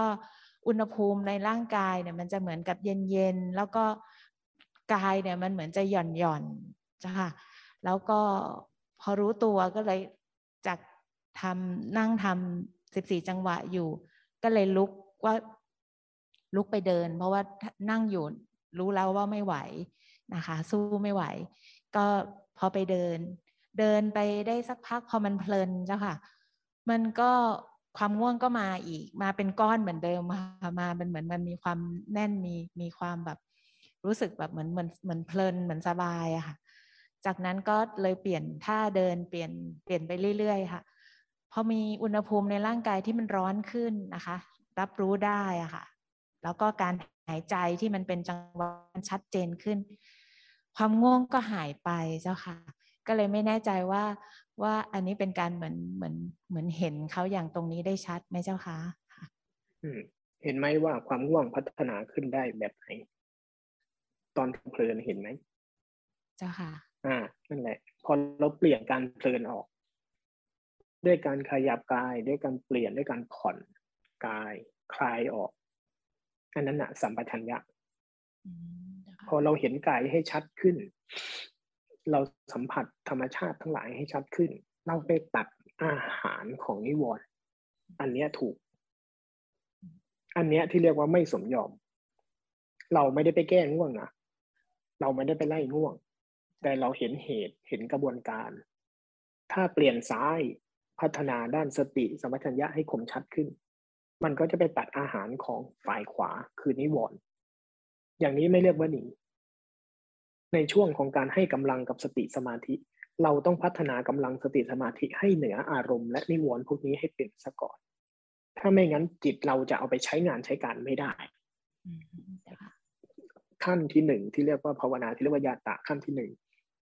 ที่เมื่อเช้าหรือวันก่อนท่านอาจารย์อธิบายเรื่องนิวรณ์อินทรีย์ทั้งห้าจิตมันจะครบเป็นอินทรีย์ทั้งห้ากำลังของจิตมันจะมีขึ้นได้ก็ต่อเมื่อ มันรู้จักบริหารสิ่งที่บดบัง บทสิ่งที่บดบังคืออารมณ์พวกนี้ นิวรณ์ความง่วง ความคิดความเบื่อความอึดอัดความขี้เกียจความง่วงนัวนัวเนียในจิตทั้งหลาย มันเกิดมาจากเหตุตัวเดียวกันเลย ความนวลเนียที่มันเป็นความเพลินพอเราเปลี่ยนกระบวนการความเพลิน แล้วความเพลินพัฒนาไปสู่อะไร สัญชาตญาณของการไม่รู้ตัวเห็นไหมเช่นเรานั่งอยู่เมื่อเช้าเนี่ยอ่าที่เราเรานั่งอยู่ พอเรานั่งยกมือเราเริ่มเพลินไปมือเราเริ่มเคลื่อนไปตามสัญชาตญาณแล้วเห็นไหมพอเราเห็นการเคลื่อนไปตามสัญชาตญาณร่างกายเกิดอาการแบบนั้น ความง่วงเกิดอาการแบบนี้ พอเราไปเห็นตัวนั้น พอเราเปลี่ยนด้านนอก เราเปลี่ยนสัญชาตญาณที่มันไหลมันกำลังไหลกำลังไปเป็นสัญชาตญาณพอเราเปลี่ยนออกมา มาเป็นการรู้เนื้อรู้ตัวนิวรณ์ก็ลดลง ทีนี้กำลังของตัวรู้กำลังของการรู้เนื้อรู้ตัวก็จะขยายขึ้น อันนี้เนี่ยคือวิธีพัฒนาขั้นที่หนึ่งเลยนะเจ้าค่ะ คุณเห็นความง่วงตัวเดียวเชี่ยวชาญในทุกอนูของกระบวนการของความง่วง คุณเข้าใจทุกตัวเลย คุณเห็นทุกสภาวะ แต่คุณไม่เข้าใจอะไรเลย ใช้ไม่ได้ คุณเห็นอะไรก็ได้อย่างเดียวเท่านั้นพอเพียงพอจริงๆนะในกระบวนการภาวนาเนี่ย คุณเห็นอะไรก็ได้ ผ่านสภาวะไหนก็ได้ ผ่านปฏิกิริยาไหนก็ได้แต่เข้าใจธรรมชาติของสิ่งเหล่านั้นจริงๆ จะเข้าถึงธรรมได้ ถูกแล้วแบบนี้แหละ ทีนี้ให้เชี่ยวชาญขึ้น ให้เชี่ยวชาญขึ้น เวลาที่มันรู้เนื้อรู้ตัวขึ้นมาจริง ๆ เวลาที่กำลังของตามันหูนี่ตาหูมันชัดขึ้นเห็นไหมสติศรัทธาวิริยะสติสมาธิปัญญา กามฉันทะพยาปาทะทินามิทะทินามิทะความง่วงอยู่ตรงข้ามกับสติ เห็นไหมมันตรงข้ามกันนะนิวรณ์กับอินทรีย์ทั้งห้าตรงข้ามกันนะพอนิวรณ์เกิดนิวรณ์ความง่วงเกิดขึ้นมาไหลเห็นไหมว่า สติความคมความชัดในอาการแท้ๆเบลอลงทันที เรานั่งยกมือไหลๆอาการรู้เนื้อรู้ตัวไม่ชัดนิวรณ์พัฒนาทันทีเช่นกันเห็นไหมเนี่ย ตรงเนี้ยคือกระบวนการที่เรียกว่าภาวนาละคุณแก้ตรงนี้เปลี่ยนตรงนี้เห็นเท่าทันตรงนี้แล้วเปลี่ยนมาเป็นกำลังของการรู้เนื้อรู้ตัว ทีนี้กำลังของสติเราจะสูงขึ้น เชี่ยวชาญขึ้น ใช้ได้แบบนี้แหละ เจ้าค่ะ สาธุเจ้าค่ะสาธุ กราบนมัสการพระอาจารย์เจ้าค่ะ วันแรกที่เข้ามาปฏิบัติก็ตั้งใจมาก ก็เป็นลักษณะเพ่งอะค่ะ ก็ทำให้ตั้งใจหรือตั้งท่าต้องแยกออกดีๆสิตั้งใจหรือตั้งท่าก็ตั้งท่าด้วยอะก็กำหนดแบบตามแต่ละก้าวมือแต่ละครั้งก็เลย ก็เลย แล้วยิ่งต้องมีเรื่องของสามการด้วยยิ่งแบบตั้งใจมากตั้งมากไปอีกก็เลยมีอาการปวดหัวปวดหัวมากนะหลังจากนั้นก็เลย ก็ก็ทราบว่าอาจจะรู้อาจจะรู้บางการก็ได้อะไรเงี้ยก็เลยผ่อนตัวเองแล้วก็ไปฝึกที่ฐานกายดูรับรู้อายตนะต่าง ๆใช้ธรรมชาติ เป็นตัวนำก็ก็ผ่อนคลายแล้วก็รับรู้ได้ จากเดิมที่ที่เดินแล้วก็ทราบเฉพาะเท้าที่เดินอย่างเงี้ยก็เห็นรู้รู้ถึง รู้ถึงความเคลื่อนไหวทั้งหมดของของร่างกาย แล้วก็รู้แบบสบายสบายตาที่เคยมองแบบเห็นแคบๆก็ ก็เปิดกว้างขึ้น ก็ก็รับรู้ได้ ได้ได้ได้แบบรับรู้เบาๆแต่รับรู้แบบสบายๆก็รู้พอมีความคิดเข้ามาก็ก็รู้คิดรู้ รู้แล้วก็กลับมาอยู่ที่ฐานการพอง่วงง่วงก็รู้ แล้วก็ฝืนกับความง่วงอยู่ เมื่อวานตอนช่วงบ่ายมาก ๆ แต่ว่าก็ก็กลับ ก็ก็ก็เดินเดินเดิน เดินแบบ ให้ให้มีสติอะเดินให้มีสติ แล้วก็รับรู้อายตนะต่าง ๆ อย่างเงี้ยอ่าสักพักความง่วงก็มีหายไป พอหายไปแล้วก็ ก็รู้สึกว่าโล่งๆนะคะก็ปฏิบัติได้ต่อนั้นตอนนี้ก็ปฏิบัติแบบนี้ค่ะวางวางใจแบบนี้ไปเรื่อยๆอืมอืมเอาแบบนี้แหละ เอาแบบนี้ เอาแบบที่มันง่ายๆ อย่าใส่บัญญัติเยอะ อย่าใส่ความต้องการที่มันเป็นความตั้งใจแบบนั้น ความตั้งใจแบบนั้นจะทำให้ใจเครียดตั้งแต่ต้น ยังไม่ได้ทำอะไรเลยเห็นไหมนั่นแหละเรียกว่าใส่บัญญัติ ฉันจะภาวนาโจทย์คือหนึ่งสองสามเราตั้งกระบวนท่าขึ้นมา ไม่ใช่แบบนั้น ไม่ภาวนาด้วยใจแบบนั้นนะ ทุกคนเลยนะ ไม่เอานะแบบนั้น แบบนั้นเป็นเครื่องขัดขวางการเข้าถึงธรรมของคุณนะตามุขีปูโตทำทั้งหลายปรากฏเฉพาะหน้านี้ครบหมดแล้ว ไม่ต้องไปหาม่านฉากมาบังเขาขนาดนั้น ผ่อนคลาย วางการวางงานวางเรื่องราว วางวิธีการวางทั้งหลายทิ้งหมด แล้วปล่อยให้ความจริงต่อหน้าต่อตาปรากฏขึ้นมา ปล่อยให้ความจริงทั้งหลายมีพื้นที่ร่วมกับชีวิต วางใจแบบนี้ แล้วที่เหลืออะไรก็ได้มีเครื่องมือหลักๆไว้ผ่านการเคลื่อน ผ่านการไหวผ่านการอาการจริง ๆของกาย ทั้งการนั่ง ทั้งการกระทบ อาการเคลื่อน อาการไหวอาการอะไรก็ได้ ที่มันเป็นข้อมูลแบบเรียลไทม์แท้ๆที่กำลังปรากฏอยู่เช่นนั้น เช่นนั้น เช่นนั้น ไม่ว่าคนจะภาวนาหรือไม่ภาวนา ไม่ว่าคนจะรู้ตัวไม่รู้ตัว ไม่ว่าจะชาย ไม่ว่าจะหญิง ไม่ว่าจะพระ ไม่ว่าจะโยม ไม่ว่าจะอริยะหรือปุถุชน อาการที่มันยังไงก็เกิดแบบนั้นนะให้มันนำหน้าแล้วก็มีพื้นที่ในชีวิตนำหน้าไป สิ่งนี้จะเป็นกระจกคอยสะท้อนว่าเมื่อใดที่ใจเราหายไปจากโลกความจริงเหล่านี้ ข้อมูลเหล่านี้จะหายไป มันจะทำให้จิตเราสะท้อนอ่านี่เป็น ข้อมูลจริงความจริงอยู่ตรงนี้ มันจะสะท้อนพฤติกรรมของตัวมัน ไหลก็ไปสู่โลกความคิดไหลก็ไปสู่โลกอารมณ์ไหลก็ไปสู่อะไรก็ตามข้อมูลเหล่านี้จะหายพอบ่อยเข้าจิตมันถอยออกมาสู่โลกความจริงเหล่านี้มันก็จะเกิดการเรียนรู้พฤติกรรมภายในของกระบวนการจิตเองแล้วปล่อยให้เขาได้ทำโปรเซสพวกนี้ไปที่เหลือ ของเรามีแค่นี้เลยนะ มีแค่ตรงนี้แหละ มีตรงที่ยังไม่ได้ทำอะไรพามันกลับมาอยู่ด้วยกัน อยู่กับข้อมูลแท้ๆจริง ๆ ไปเรื่อยๆแล้วให้เวลากับ กระบวนการนี้ได้มีพื้นที่ในชีวิต เนี่ยภาวนามันง่ายขั้นนี้เลย อย่าเอาแบบฉันตั้งใจว่าแต่อย่างนั้นนะเครียดตาย เราจะเครียด เอาแบบตรงๆอะไรก็ได้ เห็นไหมว่าพอเราผ่อนคลายมาทางกาย ตาก็ได้หูก็ได้ เวลาความง่วงเกิดขึ้น เห็นไหมว่า มันไม่ได้มีแต่ความง่วงแล้วทีเดียพอเราวางกายวางใจแบบนี้เห็นไหม เราไม่ทะเลาะกับความง่วงละแต่ในขณะที่ความง่วงมี เราก็ยังเดินอยู่อะไม่ยอมเพราะง่วงก็มีเท้ากระทบพื้นก็ยังมีหูก็ยังมีถึงมันจะดับไปบ้างบางช่วง แต่มันก็ยังทำงานอยู่พอเราเปิดใจให้เอาไม่ได้มีแต่ง่วงนะฉันไม่ได้ว่าคุณหรอก แต่ฉันก็จะให้สิ่งอื่นด้วย ฉันมีหน้าที่เป็นกรรมการ เป็นหน้าที่ประธานสภา ทั้งฝ่ายค้านทั้งฝ่ายรัฐบาล คุณมีหน้าที่ครึ่งครึ่งฉันมีหน้าที่จะเปิดพื้นที่ให้คุณทั้งหมดเอาใครเถียงกันอย่า ต้องเคารพกัน หน้าที่เรามีแค่นี้แล้วก็ปล่อยไปพอสุดท้ายแล้ว มันก็หมดวาระการประชุมของความง่วง แค่นั้นแหละและที่เหลือคือโปรเซสและเรื่องราวจะถูกเรียนรู้ แบบนี้คือกระบวนการเจริญสติ แล้วทีเนี้ยความเป็นไปทั้งหลาย ทั้งเกิดจากพฤติกรรมของการรู้ตัว มันก็จะพัฒนาไปสู่ญาณปัญญา พฤติกรรมของการไม่รู้ตัว พัฒนาไปสู่ความคิดอารมณ์ทั้งหลาย มันก็จะเผยโฉมขึ้นมา เผยโฉมขึ้นมา แล้วความจริงทั้งหลายก็จะประจักษ์แจ้งขึ้นทำแบบนี้แหละใช้ได้กราบขอบพระคุณเจ้าค่ะสาธุค่ะกราบนมัสการพระอาจารย์ค่ะ อาจารย์พระอาจารย์บอกไม่ให้ตั้งใจ คือคำแรกที่จะพูดว่าตั้งใจ คือในการแรกเนี่ยตั้งใจที่จะปฏิบัติในช่วงสามชั่วโมงในในภาคเช้าเนี่ย ว่าจะเดี๋ยวตั้งท่าเดี๋ดียวค่ะไม่ให้ตั้งท่าไม่ใช่ไม่ให้ตั้งใจนี่คือตั้งเดี๋ยวท่าอาตมาใช่ไหก็โดนด่า คนตั้งใจภาวนาไปบอกไม่ให้ตั้งใจ เดี๋ยวก็โดนด่าอ๋อมันถูกใช่ไหมการคะตั้ง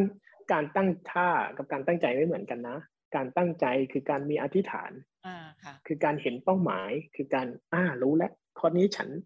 อยากเปลี่ยนแปลงอะไรบางอย่าง ฉันตั้งใจที่จะทำอะไรบางเรื่อง และที่เหลือมันจะนำมาสู่โปรเซสกระบวนการ อันเนี้ยถูกต้อง แต่ตั้งท่าหมายถึงว่าฉันตั้งท่าขึ้นในใจอืมมันตั้งท่ามันเป็นความอยากตั้งท่าขึ้น ฉันจะเอาอันนี้ฉันจะทำให้มันได้ ฉันพยายามจะภายในทันที อย่างนี้เรียกว่าตั้งท่า ตั้งใจเป็นหนึ่งในสิ่งที่ต้องมีนะ ถ้าไม่มีมั่วนะอะ ก็เออตั้งใจที่จะปฏิบัติและฝึกฝนในสามชั่วโมง โดยที่อ่าเริ่มต้นสองชั่วโมงแรกเนี่ยคือจะนั่งท่าเดียวเพื่อที่จะดูเวทนาที่อาจารย์บอกเมื่อเช้าอะค่ะก็ในช่วงครึ่งชั่วโมงแรกเนี่ยก็คือเป็นการสร้างจังหวะก็สร้างจังหวะก็ต่อเนื่องไม่ไม่ได้ผิดปกติอะไร ก็คือรับรู้อริยะทั้งอริยะอริยะอายตนะทั้งหลายทั้งหลายเนะคะได้ดี แล้วก็พอหลังๆจากนั้นเนี่ยหลังจากครึ่งชั่วโมง ต่อมาเนี่ยมันก็จะเริ่มมีสภาวะของความง่วงเกิดขึ้นมา มันก็จะเริ่มหนักๆที่ที่หนังตา นี้เราก็เข้าไปเฝ้าดูเขาว่าเขาจะไปยังไงต่อ นี้มันมันเริ่มแรงขึ้นก็เลยก็เลยคิดว่าถ้าอย่างนั้นคงไม่ไม่ไปไปเล่นกับเขาอะค่ะ ก็เลยมีการปรับเปลี่ยนเรื่องของจังหวะของการทำทำสิบสี่จังหวะให้ให้แรงขึ้น แล้วก็มีการที่จะ เวียนดูเกี่ยวกับตาหูจมูกต่างๆ แล้วก็สังเกตเห็นความคิดที่เกิดขึ้น พอสังเกตเห็นความคิดเรื่องของงานเนี่ย มันแวบเดียวค่ะ แวบเดียวเสร็จเนี่ย ความคิดมันก็หายไปสลายไป พร้อมกับกำง่วงก็ก็หายไปด้วย ก็หลังจากนั้นก็ มันก็โฟว์ไปเรื่อยๆ จนกระทั่งถึงชั่วโมงที่สองเอ้ยชั่วโมงที่จบชั่วโมงแรกเข้าสู่ชั่วโมงที่สอง ความที่เกิดปวดขาในเวทนามันมาแล้วมันมา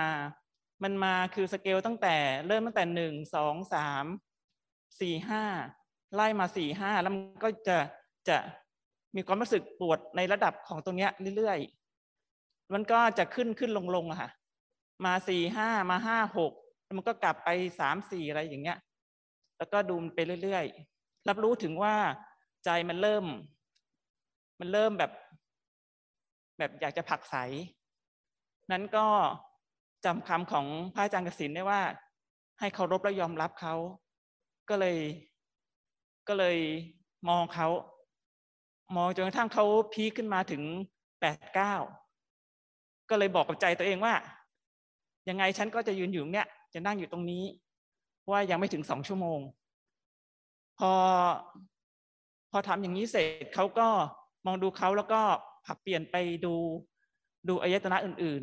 ๆอ่าแล้วก็เหลือไปมองเขาเรื่อยๆ ค่ะเขาก็จะค่อยๆ หล่นลงมาอยู่ที่แปดเจ็ดแล้วก็ อยู่ๆเขาก็คงอยู่ที่สองสามอยู่สองสามเนี่ยไปเรื่อยๆ ไปเรื่อยจนกระทั่งแบบใจเรารู้สึกโปร่ง ไม่ได้รู้สึกว่าไป ไปเอาอะไรกับเขาอะค่ะ ก็ก็จะเป็นแบบนั้น ส่วนเรื่องของ ความง่วงความคิดอะไรจะจะไม่มีวนเข้ามาเลย มันก็จะนัวอยู่กับความปวดที่ระดับสองสามไปเรื่อยๆจนกระทั่งทำไปจน จนถึงใกล้จะจบ รู้สึกจะประมาณตีละครั้งน่าจะประมาณชั่วโมงครึ่งอะค่ะความปวดเวทนาเนี่ย มันเริ่มกลับมาอีกแล้ว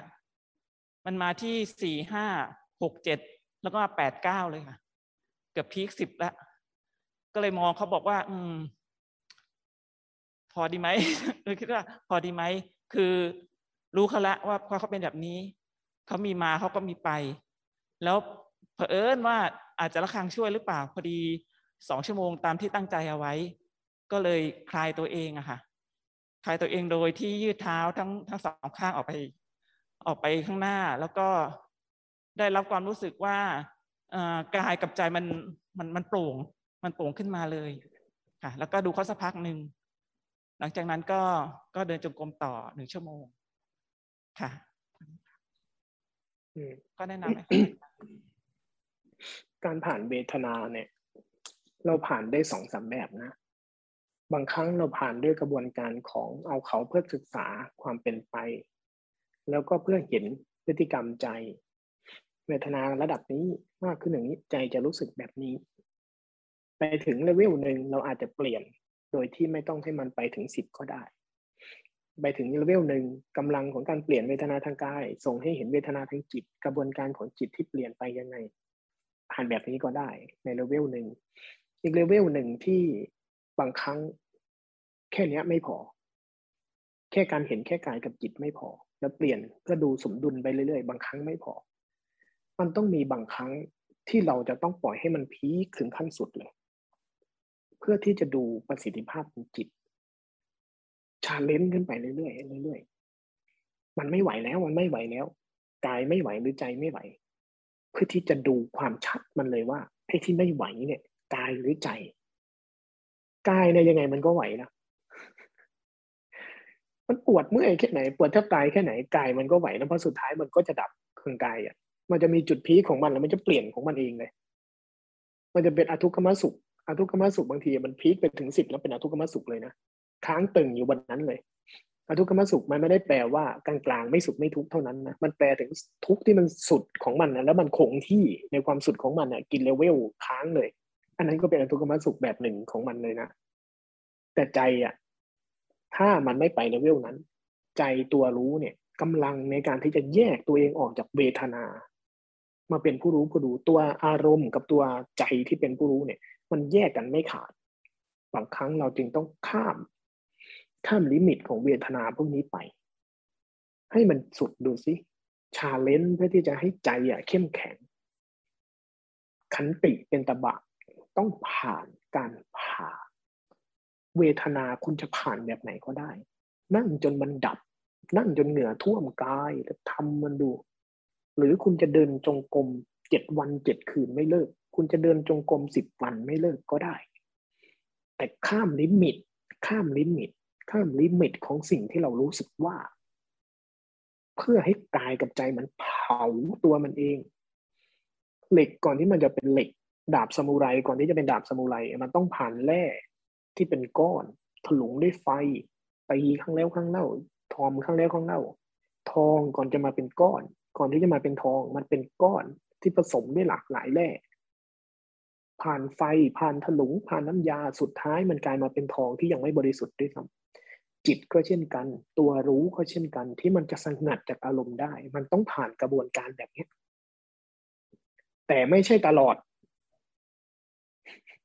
อยู่ตรงนี้ ไม่ใช่ตลอด ถ้าทุกครั้งที่เวทนาเกิดฉันจะต้องเอาให้มันผ่านให้ได้ ไม่ใช่ตลอดแบบนั้น เป็นการเลือกตั้งโจทย์ เพราะ ไม่ใช่ตลอดสาเหตุเพราะ เราต้องการข้ามอาสวะแบบไหน เราต้องการข้ามกิเลสแบบไหน เราต้องการข้ามจุดอ่อนในใจแบบไหน ที่เรียกว่าทุดงควัตเวทนากับทุดงควัตกับการภาวนาเนี่ยเหมือนกันเลยอย่างเช่น เวทนาเรื่องการเนสัจิกที่เราได้ยินกันบ่อยๆทุดงควัตข้อเนสัจิก เขามีเพื่อที่จะให้จิตมันเข้มข้น เพราะว่าเราเป็นคน ง่วง นอนแล้วง่วง นอนแล้วชอบเสพอารมณ์งั้นไม่ให้มันนอน เขาเลยมีทุดงควัตคือกระบวนการที่ถือสัจจะเอาไว้ว่า ฉันเห็นข้อเนี้ยอย่างเช่น เรื่องเวทนาเราเป็นประเภทนั่งทีไรพอไปถึงเรื่องเนี้ยเราอ่อนแอแล้วเราก็จะเปลี่ยนเราก็จะตามสัญชาตญาณกำลังใจเรามันไม่พอที่จะขังตัวตนตัวเอง การถือสัจจะการที่รู้รู้จุดอ่อนละต้องการพัฒนากำลังของจิต ด้วยการเข้าเวทนาเอาคุณทำเลย ทำไปเลยบางครั้งพ่ายแพ้ข้ามด่านนี้ไม่ได้ไม่เป็นไรครั้งหน้าจะลองให้ได้ เพื่อที่จะให้กำลังของจิตของใจเราอยู่เหนืออารมณ์และอยู่เหนือเวทนา เมื่อมันอยู่เหนืออารมณ์และเวทนา มันจะเห็นอารมณ์และเวทนาตามโปรเซสได้ แต่ถ้าอารมณ์และเวทนาทั้งหลาย มันมีกำลังมากกว่าตัวจิตตัวรู้เราอะยังไงมันก็ส่องกันไม่เห็น แต่ถ้าตัวจิตตัวรู้มันมีกำลังเหนือตัวเวทนา มันจะเห็นทุกอียบทของเวทนา ภาวนาต้องมีด่านนี้ แต่กระบวนการด่านนี้ต้องทำด้วยความเข้าใจ เมื่อใดที่เราทำด้วยความไม่เข้าใจ ฉันถือสัจจะว่าฉันจะนั่งสามชั่วโมงพอทำอดทนแทบตายแล้วก็หน้าบู้หน้าบี้ผ่านสามชั่วโมงได้กูเก่งโอ้ยนั่งสามชั่วโมงฉันเคยทำมาแล้วแต่ชาติไหนไม่รู้ อย่างเงี้ยใช้ไม่ได้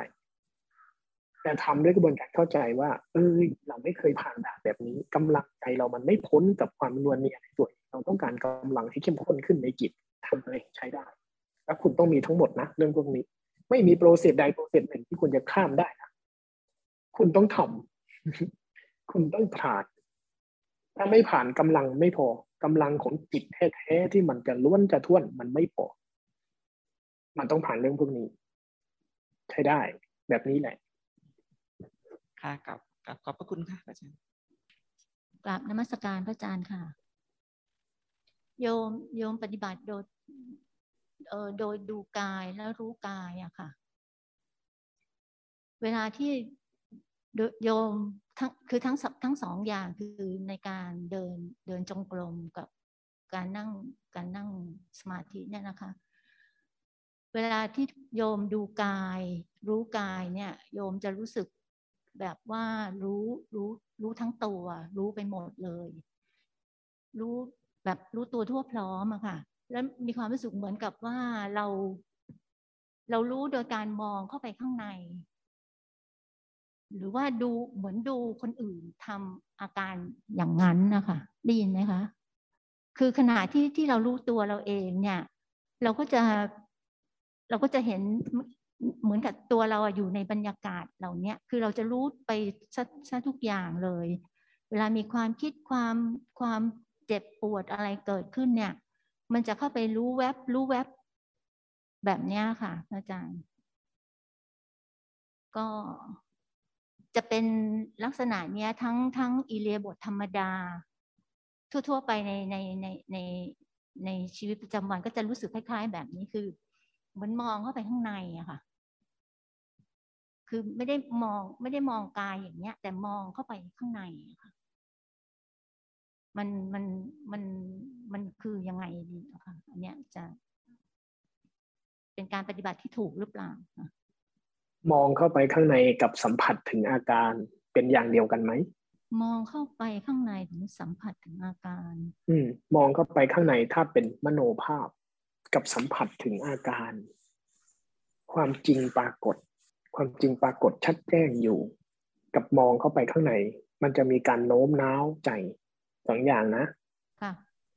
สัมผัสรู้คืออาการเหล่านี้ปรากฏเลย ชัดเจน ไม่ได้โน้มน้าว ไม่ได้อะไร อาการทั่วๆของกายปรากฏขึ้นมาเลย เหมือนตอนเนี้ยลองสัมผัส อาการทั่วกายที่เราใช้เป็นองค์ภาวนาอยู่ปรากฏขึ้นมาเลยเห็นไหมค่ะ แบบนี้ไหมแบบลักษณะเนี้ยเหรอคะลักษณะเหมือนกับเราเห็นกายเราแบบเนี้ย แต่ว่าเป็นเหมือนเป็นเหมือนดูโครงโครงโครงข้างใน แต่ก็เหมือนกับเราเราเห็นอย่างเนี้ยเห มือนกับที่เรารู้สึกกับกายจริง ๆ แบบเนี้ยค่ะอืมอันนี้ เราดูแยกให้ออกสองอย่างแยกให้ออกสองอย่างเป็นเรื่องที่ละเอียดอ่อนขึ้นสำหรับคนภาวนาแล้วนะอันเนี้ย เป็นเรื่องที่ละเอียดอ่อนขึ้น มันจะทำให้เราชัดเจนในความเป็นรูปกับนามซึ่งจะพัฒนาต่อสู่สมมุติกับปรมัตในจิตขั้นต่อไปขั้นตอนที่จะต้องละเอียดอ่อนขึ้นคือ ระหว่างสัมผัสแท้ๆที่เป็นอาการแท้ๆที่เรียกว่ารู้แท้ๆ กับกับอาการที่ใช้โน้มน้าว มันจะมีกระบวนการของจินตนาการด้วยค่ะจะมีภาพในใจ จะมีการโน้มใจ จะมีการสร้างภาพของกายโดยรวมโดยเป็นโครงเป็นนั่นเป็นนี่ อันนี้ข้ามถูกข้ามผิดนะ ไม่เกี่ยวกับถูกกับผิดแล้วนะค่ะค่ะอ่าแต่เป็นการแยกถึง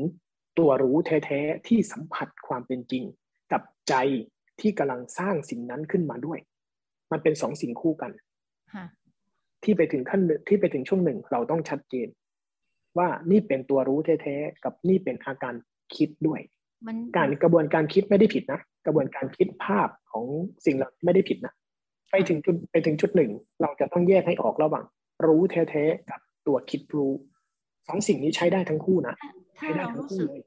รู้สึกแบบว่ามีอืมมีมีสิ่งหนึ่งเนี่ย ที่รู้อืมสิ่งที่กำลังดำเนินอยู่เนี่ย มันจะแยกเป็นอืมสองสองส่วน คือส่วนที่อืดำมเนินไปคือกายแล้วเนี่ยดำเนินท่าไหนอะไรก็อืมว่าไปอืมแต่มีคนรู้อะแต่ไม่ไม่ใช่เป็นตัวอืมตนนะแต่มีมีอืมสิ่งที่รับมีลักษณะรู้อยู่อันหนึ่งค่ะค่ะค่ะอืมค่ะอันนี้อืมอันนี้อย่างนั้นอัใช่ใช้ได้มโนหรือเปล่าหรือเปล่าอะคะอืมมันยังเจืออยู่ แต่มันฟันธงทันทีว่าเป็นมโนล้วนๆไม่ได้ บางครั้งกำลังของสมาธิ กำลังของคนที่สมาธิดีๆ บางครั้งมันก็มีลักษณะผู้รู้ที่ถอย แยกออกจากกายกับจิตค่ะเราเราถ้ามันเป็นตัวรู้ที่ถูกต้องนะค่ะเวลามันแยกกันนะมันจะเห็นทั้งกายทั้งจิตค่ะไม่ปนกันค่ะแต่ไอ้กายกับจิตมันดำเนินของมันอยู่ ลักษณะบางครั้งเนี่ยเหมือนไอ้ตัวรู้เนี่ยถอยออกมาอยู่ตรงกลางที่ไม่เกี่ยวกับกายกับจิตเห็นทั้งคู่ไปด้วยกันเลยค่ะอย่างเงี้ยใช้ได้ แล้วเดี๋ยวเขาจะกระเทาะ ตัวรู้ที่มันยังเจือด้วยการคิดออกในที่สุดของมันเอง ไม่ต้องไปยุ่งเลยทำแบบนี้ แล้วเราเราควรจะทำยังไงที่ที่ที่แค่รู้ไปที่จะย้ำว่าสิ่งที่อืมทำเนี่ยถูกละให้เดินไปท่านี้ เพื่อให้ตัวถ้าตัวรู้กับอ่าอารมณ์ที่ถูกรู้เนี่ยอืมมันมันเป็นของจริงอะค่ะอืม ทีนี้ถ้ากระบวนการที่รู้แล้วคิดไม่ถูกค่ะมันจะเห็นแต่กายอ่าเยอะค่ะ แต่ตัวอารมณ์ตัวความคิดเห็นหน่อยเดียวแล้ว มันจะหาย มันจะดับค่ะภาพของความจริงกับภาพในใจค่ะมันจะซ้อนทับกันอยู่เรื่อยๆ อันเนี้ยแสดงว่าตัวรู้เป็นตัวคิด อาการจริง ๆ ความปวดความเมื่อยที่เกิดขึ้น มันมีแต่ลักษณะอาการเห็นไหมว่ากายมีแต่ลักษณะอาการค่ะแต่ใจมีภาพมีมีภาพของอาการเหล่านั้นควบคู่ไปด้วยค่ะอ่าถ้าอย่างเนี้ยแสดงว่าใจมันเป็นตัวคิดรู้ร่วมค่ะค่ะ เราเลยไม่ค่อยเห็นความคิด เราเลยไม่ใจเลยไม่ค่อยคิด ไม่ค่อยเพลิน ไม่ค่อยเผลอไม่ค่อยไปทำอะไร เพราะใจมันกำลังคิดภาพความจริงอยู่ แต่มันก็จะมีคือระหว่างอ่าที่เราเห็นกายเนี่ย เราก็จะอืมปวดจะมีใช่ความคิดอะไรมาใช่เราก็ใช่แวบรู้แวบรู้ตลอด แวบรู้ แวบรู้แล้วแล้วแล้วมันแล้วมันก็จะกลับมาตรงนี้ กลับมาคิดเรื่องนี้ใหม่ความคิดวันนั้นจะสั้นลง สั้นลง อันนี้ไม่ได้ถือว่าถูกว่าผิดนะแล้วโยม เป็นกระบวนการที่แล้วที่ต้องโยมอ่าโยมควรจะทำยังไงอะคะตรงเนี้ย คือตรงนี้พอที่จะพอเป็นอย่างเงี้ยทำให้มันกระอ่าจ่างพอพอเป็นอย่างเงี้ยกระจ่ไปเลยวางเรื่ององค์ภาวนาทิ้งให้หมดค่ะพอมาถึงตรงนี้นะวางเรื่ององค์ภาวนาทิ้งให้หมด วางเจตนากรรมลง วางเจตนากรรม หมายถึงเรื่องจะรู้ จะอืมวางตัวรู้ลงค่ะวางตัวรู้ลงค่ะ ให้รู้ตัวรู้ที่เราทราบรู้เอาเอง รู้รู้เองให้ใช่ไม่ต้องตัวรู้ทำงานเป็นแล้วอ่าฮะใช่ค่ะตัวรู้ทำงานแล้ว ตัวรู้ใช้ได้แล้วค่ะวางเจตนาลง วางตัวรู้ของเราลงค่ะแล้วอาการจริง ๆ ของกายจะปรากฏ แล้วพอใจจะพยายามรู้เราจะเห็นว่าไอ้อาการจริง ๆ กับอาการที่ใจพยายามรู้ มันจะซ้อนเรื่องกัน แล้วมันจะค่อยๆแกะออกค่ะ ทีนี้จะต้องยอมรับเรื่องหนึ่ง พอเราคลายคลายเจตนาคลายตรงนี้ลง เราจะเผลอมากขึ้น ใจจะเผลอมากขึ้น มันจะไม่ค่อยรู้ตัวมากขึ้น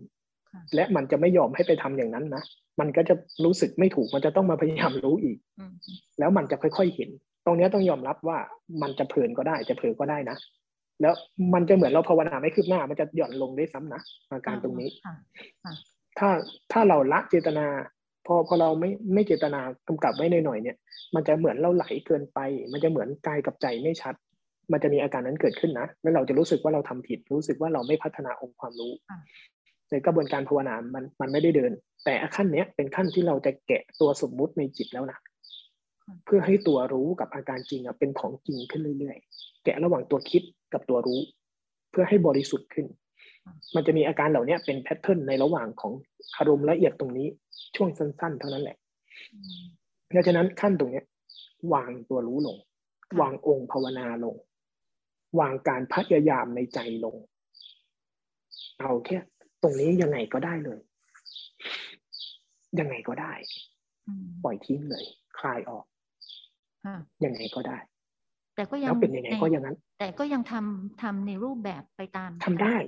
รูปแบบทำไปเลย ปล่อย แต่รูปแบบมันไม่ได้เกี่ยวกับใจแล้วนี่ค่ะ มาถึงขั้นนี้เห็นไหมว่ารูปแบบใจมันไม่ได้เกี่ยวกับการบังคับให้ให้รูปแบบแล้วนะค่ะตัวรู้ก็เป็นตัวรู้รูปแบบก็เป็นตัวรูปแบบเห็นไหมว่าใจเราแยกออกหมดแล้วนะตรงนี้ค่ะเดินก็คือเดินเท้ากระทบพื้นก็คือเท้าตัวพื้น แต่ใจรู้ก็คือใจรู้ไม่เกี่ยวกัน แต่มันส่งเสริมกันได้ เท่านั้น เราเดินเหมือนเดิม แต่ตัวเจตนาตัวตั้งใจไม่ต้องค่ะข้างในโอ้ที่เป็นองค์ภาวนาไม่ต้อง ปล่อยใจให้เป็นอิสระ เพราะเชื่อมั่นในตัวรู้ตัวเองซะ เชื่อมั่นในสิ่งที่เราสร้างมาว่าตัวรู้ที่เราสร้างเนี่ย เขาได้เหตุเพียงพอที่จะสัมผัสความจริงแล้ว มันเหมือนเราเพาะต้นกล้ามาตลอดตรงเนี้ย เป็นจังหวะที่เราต้องเอาลงดินค่ะเราเตรียมดินแล้ว เราเตรียมน้ำแล้ว เราเตรียมต้นกล้ามาสมบูรณ์แล้ว เชื่อมั่นเถอะว่าเอาลงดินได้ค่ะค่ะต้องลองแบบนี้ค่อยๆผ่อน ค่อยๆผ่อนค่ะปล่อยทิ้งไปเลย เดินตีนกระทบพื้นไปเลย เดี๋ยวมันจะปรากฏมาหมดเลยทีเนี้ยค่ะ ขั้นนี้ลองทำแบบนี้ค่ะขอบพระคุณอะสาธุกราบนมัสการค่ะพระอาจารย์อ่าวันนี้นะคะที่ฝึกปฏิบัติอะค่ะอ่าได้ทิ้งอัตตาของตัวเอง แล้วก็นำธรรมชาตินำหน้าค่ะอ่าบางครั้งสิ่งที่เกิดว่ารู้ แล้วก็ดับไปเกิดแล้วก็ดับไป อะไรแบบเนี้ยค่ะทำใจให้ให้วางเคลียร์ให้ออก มันก็จะรู้สึกว่าตัวเราเนี่ยเกิดในความใจสงบมากขึ้นกว่าเดิมอะค่ะ เห็นก็คือเห็นได้ยินก็คือได้ยินมองต้นไม้แล้วก็รู้ว่าเป็นต้นไม้ ได้ยินเสียงนกก็อะนกร้องท้องฟ้าท้องฟ้าสวยอะไรแบบเนี้ยค่ะอ่าแล้วก็ รู้สึกสบสบายสบายใจอืมปล่อยให้ตามันมองรูปพัฒนา ปล่อยให้หูมันได้ยินเสียง พัฒนาขึ้นเห็นไหมมากกว่าวันวันอืมแรกๆอะค่ะ ที่รู้สึกว่าอืมตั้งใจจนจนเกินไปอะค่ะ วันนี้ก็เลยอืมแบบว่าปล่อยสบายๆเคลียร์ให้ออกอะไรแบบนี้นะคะอืมในช่วงบางขณะนะคะ ก็อาจจะมีเรื่องเกี่ยวกับทางด้านสุขภาพเข้ามาบ้างอ่า ในความที่ไม่สมดุลของของร่างกายอะไรแบบเนี้ยค่ะอ่าก็ก็เลยวางวางในส่วนของทุกสิ่งทุกอย่างออกออกไป ประมาณเนี้ยค่ะพระอาจารย์เห็นความต่างไหม ระหว่างตอนมีอัตตา เราไม่เคยปล่อยให้ตาเห็นรูป เราใช้ตาไปดูรูป เราไม่เคยปล่อยให้หูได้ยินเสียง เราใช้หูไปฟังเสียง ภาวนาให้เริ่มจากใจแบบตรงข้ามกับอันเนี้ยที่มันอะไรก็ได้ ปล่อยให้ตามันเห็นรูป ปล่อยให้หูเขาทำหน้าที่ ปล่อยให้เวทนาทั้งหลายเขาเกิด เพราะอะไรรู้ไหม ปล่อยไม่ปล่อยเขาก็เกิดค่ะตาน่ะ ยังไงเขาก็เห็นรูป ไม่ต้องไปซ้ำซ้อนกับเขาก็ได้ ใช่ค่ะ ทีนี้เราเปลี่ยนจากทำเราปล่อยให้สิ่งเหล่านี้ทำหน้าที่ไปแล้วเราเปลี่ยนอันหนึ่ง เปลี่ยนตอนที่เขาทำหน้าที่แล้ว เปลี่ยนจากใจที่จะเข้าไปร่วม ใจเข้าไปเป็นสัญชาตญาณเข้าไปรองรับเข้าไปทุกข์เข้าไปวุ่นวายต่อค่ะเปลี่ยนจากการเข้าไปร่วมทันทีมาเป็นรู้จัก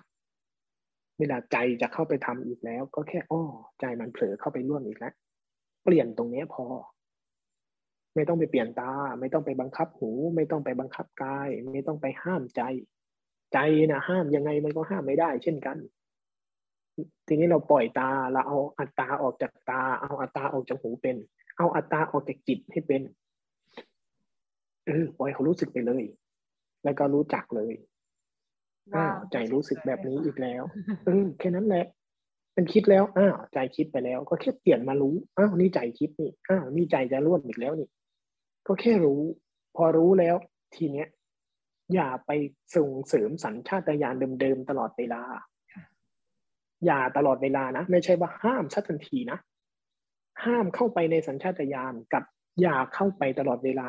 คนละความหมายนะ ยังไงสัญชาตญาณมันก็นำหน้าอยู่ตอนเนี้ย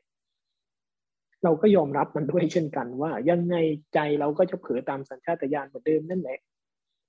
แต่จะไม่ให้ตลอดแล้วนะ ฉันจะค่อยๆเปลี่ยนคุณนะ ฉันจะสร้างร่องใหม่ในจิตตัวเองนะ คือคำว่าภาวนา แค่เนี้ย แล้วเล่นไปเล่นกับเรื่องนี้ไป วันละหนึ่งแต้มวันละสองแต้มขณะทุกขณะไปเรื่อยๆเรื่อยๆจากเดิมทีที่ธรรมชาติทำงานแล้วสัญชาตญาณเข้าไปร่วมเข้าไปเป็น พอเราไม่ห้ามไม่บล็อก เราก็จะค่อยๆเปลี่ยน เปลี่ยนมาทีละตัวสองตัวเปลี่ยนมาเป็นอ้าความอิสระ ความอิสระ ความอิสระทำแบบนี้กราบนมัสการพระอาจารย์ค่ะแม่ยันชลิตนะคะ เมื่อวาน เมื่อวานตอนเช้านะคะ ตื่นขึ้นมาด้วยความหัวหนักๆแล้วก็แล้วก็ซึมๆ เพราะว่ามันไม่ได้นอนนะคะมันรู้สึกนอนน้อย พอมาแปลงฟันก็รู้เลยว่า แปลงด้วยสัญชาตญาณนะคะแต่พอก้าวขาจะเข้าห้องน้ำขาที่ก้าวมันเกิดตัวรู้ที่แบบไม่ได้ตั้งใจรู้ขึ้นมาเขาเรียกตัวรู้ธรรมชาติหรอคะอาจารย์ตัวรู้ตัวเนี้ยมันพอพอเรารู้ปุ๊บเนี่ย จิตมันเห็นเลยว่ามัน มันเกิดการแช่มชื่นขึ้นมาเลยอะ จิตพอมันแช่มชื่นขึ้นมาปุ๊บมันก็จะเหมือนสะดุ้งว่าบเลยใช่ไหมมันมันไม่ มันไม่สะดุ้งค่ะ มันมันรู้ เพราะมันเคยเคยเกิดมาก่อนหน้านี้แล้ว คือ คือพอมันมันเกิดมาอีกเราก็เลย เราก็เหมือนชำนาญนะเหมือนชำนาญพอพอมันเกิดมาอีก พอไปอาบน้ำมันก็ยังต่อเนื่องนะคะถูสบู่ มันก็ยังรู้อยู่เออนี่ถูสบู่ แล้วแล้วมันก็มีขาดขาดหายไปเป็นช่วงๆค่ะ มันก็มีหายไปบ้าง พอแต่พอ จะออกไปข้างนอก ไปผลักประตูประตูกระจกไอ้ขนาดกำลังผลัก มือที่ผลักออกไปมันก็รู้ขึ้นมาอีก รู้แบบ ไม่ได้ตั้งใจรู้อีกอะค่ะ รู้แบบ พอรู้ปุ๊บพอก้าวเดินออกไป มันก็จะรู้ต่อเนื่องไปอีกนะคะ หลังจากนั้นก็มันก็ไม่เกิดมาอีกอะค่ะ พอวันรุ่งขึ้นค่ะ มันก็ตื่นเช้ามามันก็มีอาการที่ไม่ไม่ไม่สดชื่นอีกแล้ว เพราะรู้สึกมีอาการท้องผิดปกติเสียท้องอะค่ะ แล้วก็เข้าห้องน้ำอีกไปไปไปแปรงฟัน แปรงฟัน พอแปรงฟัน แล้วมันก็มันมันก็รู้นะคะ มันมันอยู่ดีมันก็มันไม่ มันไม่ได้เกิดตัวรู้แบบอัตโนมัตินะคะ มันรู้แบบว่า หลังจากทำแล้วทำแล้วก็มารู้ แล้วก็ก็รู้ว่าจิตมันจิตมันไม่แช่มชื่นเลยวันนี้ มันซึมซึมทื่อๆพอเข้าไปอาบน้ำมันก็ยังมันก็ มันก็รู้แบบธรรมดา มันไม่ได้รู้แบบธรรมชาติไอไอไอตัวนั้นอีกอะค่ะ มันรู้แบบทำแล้วค่อยรู้อะพอหยิบผ้า ก็ก็รู้ว่าเออเนี่ยกำลังหยิบนะคะ แล้วแล้วพอมือมันเคลื่อน มือมือขณะที่เคลื่อนเนี่ย มันเกิดเอ๊ะขึ้นมาค่ะอาจารย์ มันเอ๊ะไอตัวรู้ที่เรารู้เมื่อวานเนี่ย มันรู้ขณะเคลื่อน แต่วันนี้มันก็รู้ขณะเคลื่อน แต่ทำให้จิตเรามันไม่แช่มชื่นเหมือนเมื่อวานน่ะ มันมันก็เลยสงสัยค่ะอาจารย์ว่าไอ้ไอ้ที่มันช่ำชื่อเนี่ย มันเกิดจากไอ้ตัวรู้ที่ต่างกัน หรือมันเกิดจากไอ้ไอ้เรามันไม่ช่ำชื่อเคยฟังอันนี้ไหมเคยฟัง เคยฟังที่อาจารย์มาเคยพูดไหมตัวรู้สามระดับไอ้ตัวรู้ที่ช่ำชื่นอะ เป็นตัวรู้ที่ถึงธาตุรู้ ตัวรู้ที่เป็นจิตเดิมที่เป็นธาตุรู้อะ ที่มันฉายแสงขึ้นมาขณะเดียวอะ มันแช่มชื่นแบบนั้นเลย ตอนที่มันแช่มชื่นเห็นไหมเห็นอย่างหนึ่งไหมว่า มันเหมือนอะไรบางอย่างหายไปเลย คือเรา ไม่เห็นคือเจตนา ไม่เห็น เห็นแต่ว่าไม่เห็นเพราะเรายังไม่ละเอียดอ่อนพอ เราเลย เราเลยยังไม่สะดุ้งว่าขึ้นมาไอ้ตัวรู้ที่เป็นระดับสามแท้ๆนะตัวที่เราพัฒนามาทั้งหมดเลยที่เราทำมาทั้งหมดเลย เบื้องต้นมีเจตนา ระดับที่สองมันจะเป็นตัวที่เรากำกับไปด้วยเล็กๆ แล้วก็รู้ไป แต่มันไม่เข้มชื่นอาจารย์พูดเอาไว้ มันยังฟังจังเลยมันยังไม่ส่วงแต่ตัวที่หนึ่งตัวที่สองสำคัญเพื่อให้ตัวที่สามเกิด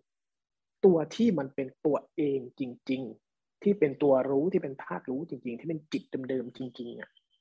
มันไม่มีการกำกับใดๆสังเกตได้ ตัวที่สามเกิด สังเกตได้ง่ายที่สุดสำหรับคนที่ภาวนาตัวหนึ่งตัวสองมาแล้ว คือตัวที่เราเป็นสติสัมปชัญญะทั่วพร้อมบ่อยๆแล้วบ่อยๆแล้วเชี่ยวชาญแล้วเนี่ย จังหวะที่เราไม่ได้กำกับภาวนา จังหวะที่เรากำลังเพลินกำลังเผลอแล้วอยู่ๆมันรู้ขึ้น แล้วอยู่ๆมันเอ๊ะขึ้นว่าอ้าวเมื่อกี้เพลินเมื่อกี้เผลอเมื่อกี้ทำโดยไม่รู้ตัว แล้วการรู้เนื้อรู้ตัวของใจมันตามทันโป๊ะขึ้นมาเนี่ย มันจะวูบหนึ่งที่เป็นตัวรู้อีกแบบหนึ่งที่ไม่มีอะไรเลย มันจะรู้สึกถึงความไม่มีอะไรอะ แต่มันเอ้าสิ่งเนี้ยเออใจมันจะอยู่ตรงนั้น ใจมันจะไปอยู่ตรงนั้นเป๊ะเลย แต่ไม่ได้กำกับ เราไม่ได้กำกับสิ่งนั้น มันก็เลยง่ายๆ ตรงๆสุดๆ แต่ไอตัวรู้อีกตัวหนึ่งที่มันหย่อนกว่านั้นมา ที่ที่เราถามว่าทำไมใจไม่แช่มชื่น เพราะลึกๆใจมันกำกับ อันนี้ไม่ใช่เราแล้วนะ ใจมันกำกับการรู้ ตัวรู้สองตัวนี้เลย ไม่เหมือนกัน สังเกตได้อีกอย่างหนึ่งคือ น้ำหนักของตัวรู้สองตัวนี้ต่างกันไอตอนที่มันรู้แล้วมันชุ่มแช่มชื่นน่ะตัวรู้นั้นไม่มีน้ำหนักเลยอืมเกิดเองด้วยอ๋อเกิดเองด้วย ไปทบทวนดูก็ได้ว่าตัวรู้นั้นน่ะ ไม่เกิดจากการกระทำเลยไอ้ตรงที่แช่มชื่นน่ะ ไม่เกิดจากการทำอะไรเลย ไม่เกิดจากการทำการรู้ด้วยอ้าวเหรอ แต่ถ้าเราทำการรู้เมื่อไหร่มันจะเกิดเป็นไอ้ตัวที่ไม่ค่อยแช่มชื่นนี่แหละอ๋อเหรออือเออแปลกอันเนี้ยต้องละเอียดอ่อนอ๋อเพราะว่าไอ้ตัวรู้ธาตุเดิม ตัวที่เป็นตัวรู้แบบแช่มชื่น พุทธะแปลว่าอะไรเบิกบานพูดว่าใช่ ประกอบไปด้วยอะไร บริสุทธิ์ที่คุณ ปัญญาที่คุณ กรุณาที่คุณ บริสุทธิ์ มันบริสุทธิ์มันจึงแช่มชื่น มันจึงเบิกบานอืม แต่สติสัมปชัญญะเป็นความทั่วพร้อมเป็นความสัปปายะ เป็นความไม่นัวไม่เนียเฉยๆคนละเลเวลอันเนี้ยเป็นเรื่องละเอียดอ่อนมากนะ หาคนแจกแจงให้ฟังยากด้วย อยู่ดีๆมันเอ๊ะขึ้นมาได้ยังไง ใช่ก็เคลื่อนเหมือนมันกันเอ๊ะ เพราะว่าตัวสติตัวสัมปชัญญะที่เราทำมาทั้งหมดน่ะ มันทัน มันทัน ทันการไม่รู้ตัวอ๋อสัมปชัญญะ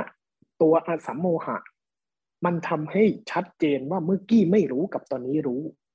แล้วมันเกิดช่องว่างขึ้นระหว่างหนึ่งชั่วขณะเท่านั้น ไม่ใช่ค่ะอาจารย์ มันรู้นะคะ มันรู้แต่มันอืมเอ๊ะเพราะว่าอาการที่เคลื่อนอยู่อะมันกำลังเคลื่อนอยู่แล้วรู้อะมันเหมือนกับ มันรู้ไปด้วยตัวเจตนา มันมีตัวเจตนาเขาเรียกว่าสันเจตนาอ๋อมันสันเจตนาเป็นความคุ้นชินของจิตอ๋อ เป็นหนึ่งในพฤติกรรมของการไม่รู้ตัวที่แฝงมาภายใต้การรู้ตัวของจิตอ๋อมันลึกซึ้งไปขั้นนั้นนะสันเจตนาเนี่ย สันเจตนาเป็นอวิชชานู่นนะอ๋อขันมาเลยทำงานไง ไอตัวรู้ที่เรากำลังกำกับรวบรู้ไปด้วยเนี่ย มันจึงมีเจตนกรรมความคุ้นชินของใจ ที่จะรู้ที่จะรู้ แต่ทั้งหมดทั้งหมดเลยภายใต้ตัวรู้แบบนี้ ขันมันทำงานอืม ขันมันทำงาน ใจมันข้างในมันทำงาน มันทำงานอยู่ มันเลยเห็นสิ่งนั้นสิ่งนี้แต่มันน่ะทำงาน แต่พอมันเอ๊ะนะมันเห็นตัวมันเองทำงานอ๋อสัมปชัญญะอสัมโมหะมันทำให้เห็นว่าขันกำลังทำงานตัวมันกำลังทำงาน อืมคือมันสงสงสัยว่าทำไมจิตมันถึงไม่แช่มชื่นเหมือนเมื่อวานมันต่างกันโดยอาการอืมตัวนี้ถ้า ถ้าคนช่างสังเกตหน่อยอ่าเราจะสังเกตได้ตั้งแต่ตอนที่เราความรู้สึกตัวทั่วพร้อมในรูปแบบออกไปนอกรูปแบบ แล้วเวลาใจเผลอมันจะถอยออกมา สัมปชัญญะทำงานก่อน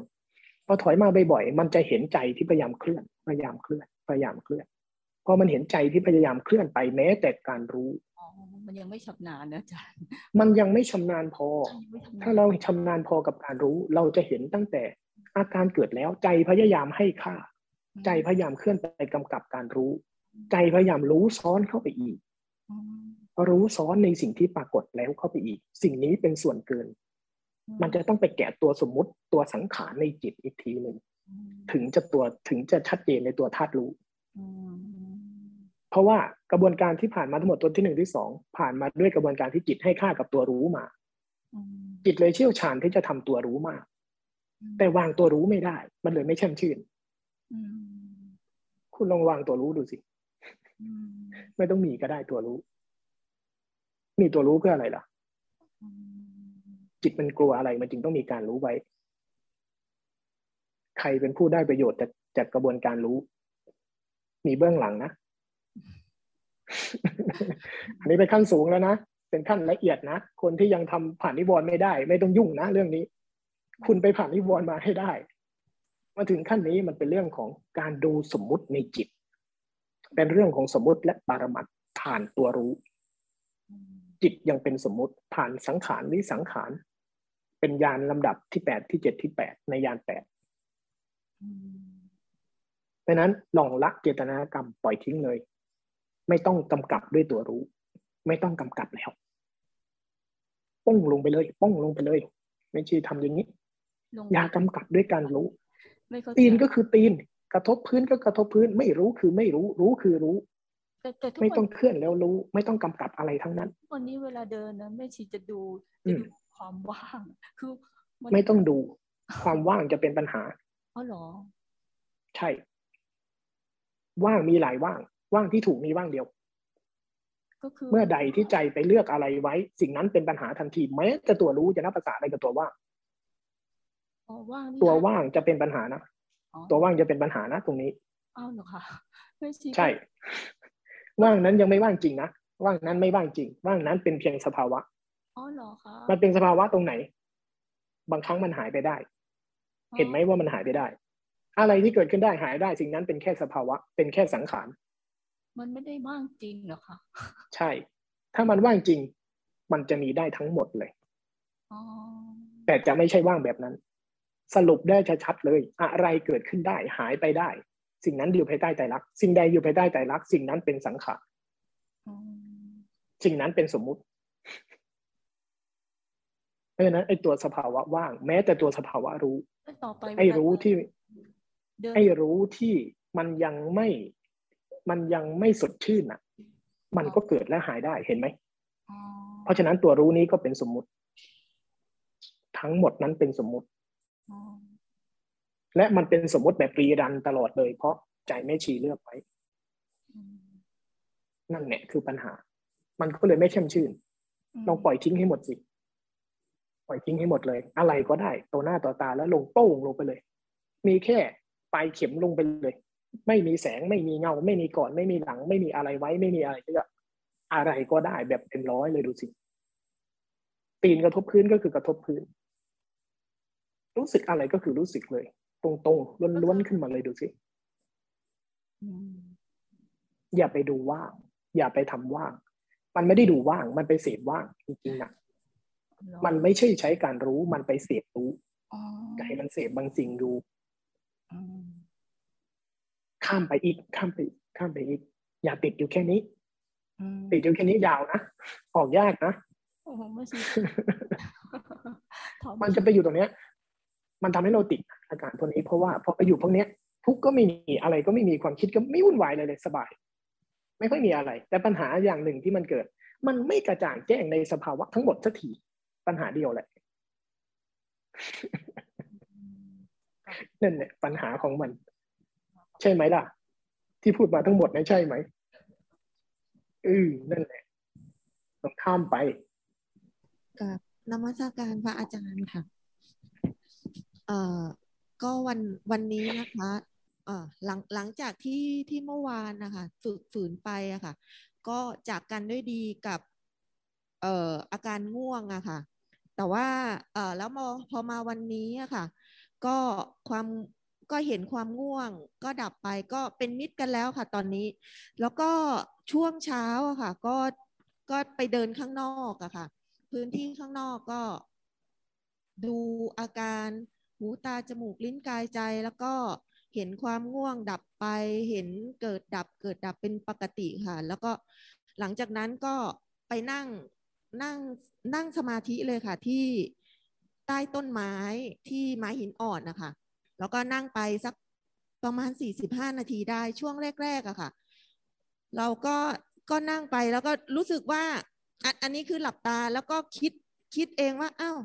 มีเหมือนมีแมงเหมือนมีแมลงอะค่ะ บินมาที่หัว แล้วก็บอกมันวางไข่แล้วหรือยัง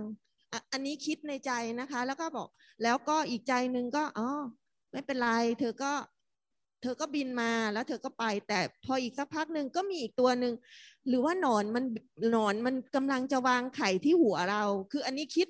คิดไปอีกแบบหนึ่งแล้วก็อีกใจหนึ่งก็นั่งสมาธิต่อนะคะ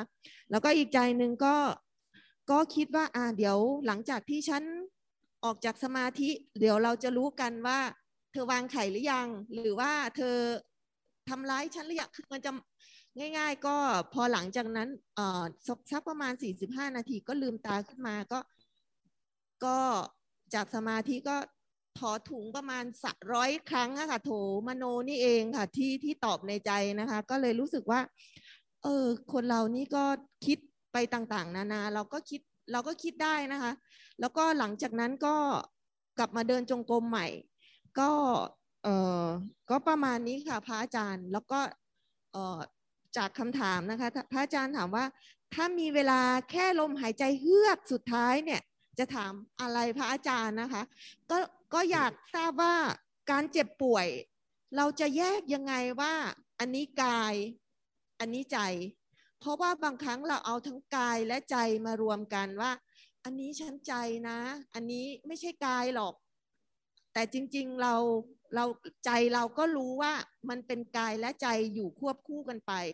พอมีอะไรมากระทบนิดนึงตอนตอนที่อาการเราป่วย เราจะรู้สึกว่า เออแล้วแล้วมันมันจะแยกยังไงเพื่อให้เรารู้ว่า ป่วยจริง ๆ กับป่วยไม่จริงเป็นยังไงค่ะ ถ้ามีเราแยกไม่ได้ เราต้องภาวนาไปจนจิตเขาเห็นอาการจริง แท้ๆภาวนาไปจนจิตเขาเห็น นี่เป็นอาการคิด แต่เห็นไหมว่าเรานั่งสมาธิไปตั้งนาน กว่าเราจะรู้ว่านั่นเป็นแค่อาการคิดของจิต ก็แต่เมื่อลืมตามาคำหัวแล้ว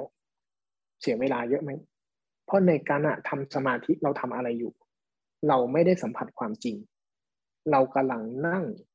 ทำองค์ภาวนาบางอย่าง แล้วก็หลงไปในโปรเซสของความคิด การนั่งสมาธิ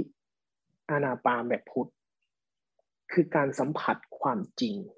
ลงแท้ๆ แต่ให้จิตสัมผัสสิ่งเดียวก่อน คือปราณแห่งชีวิต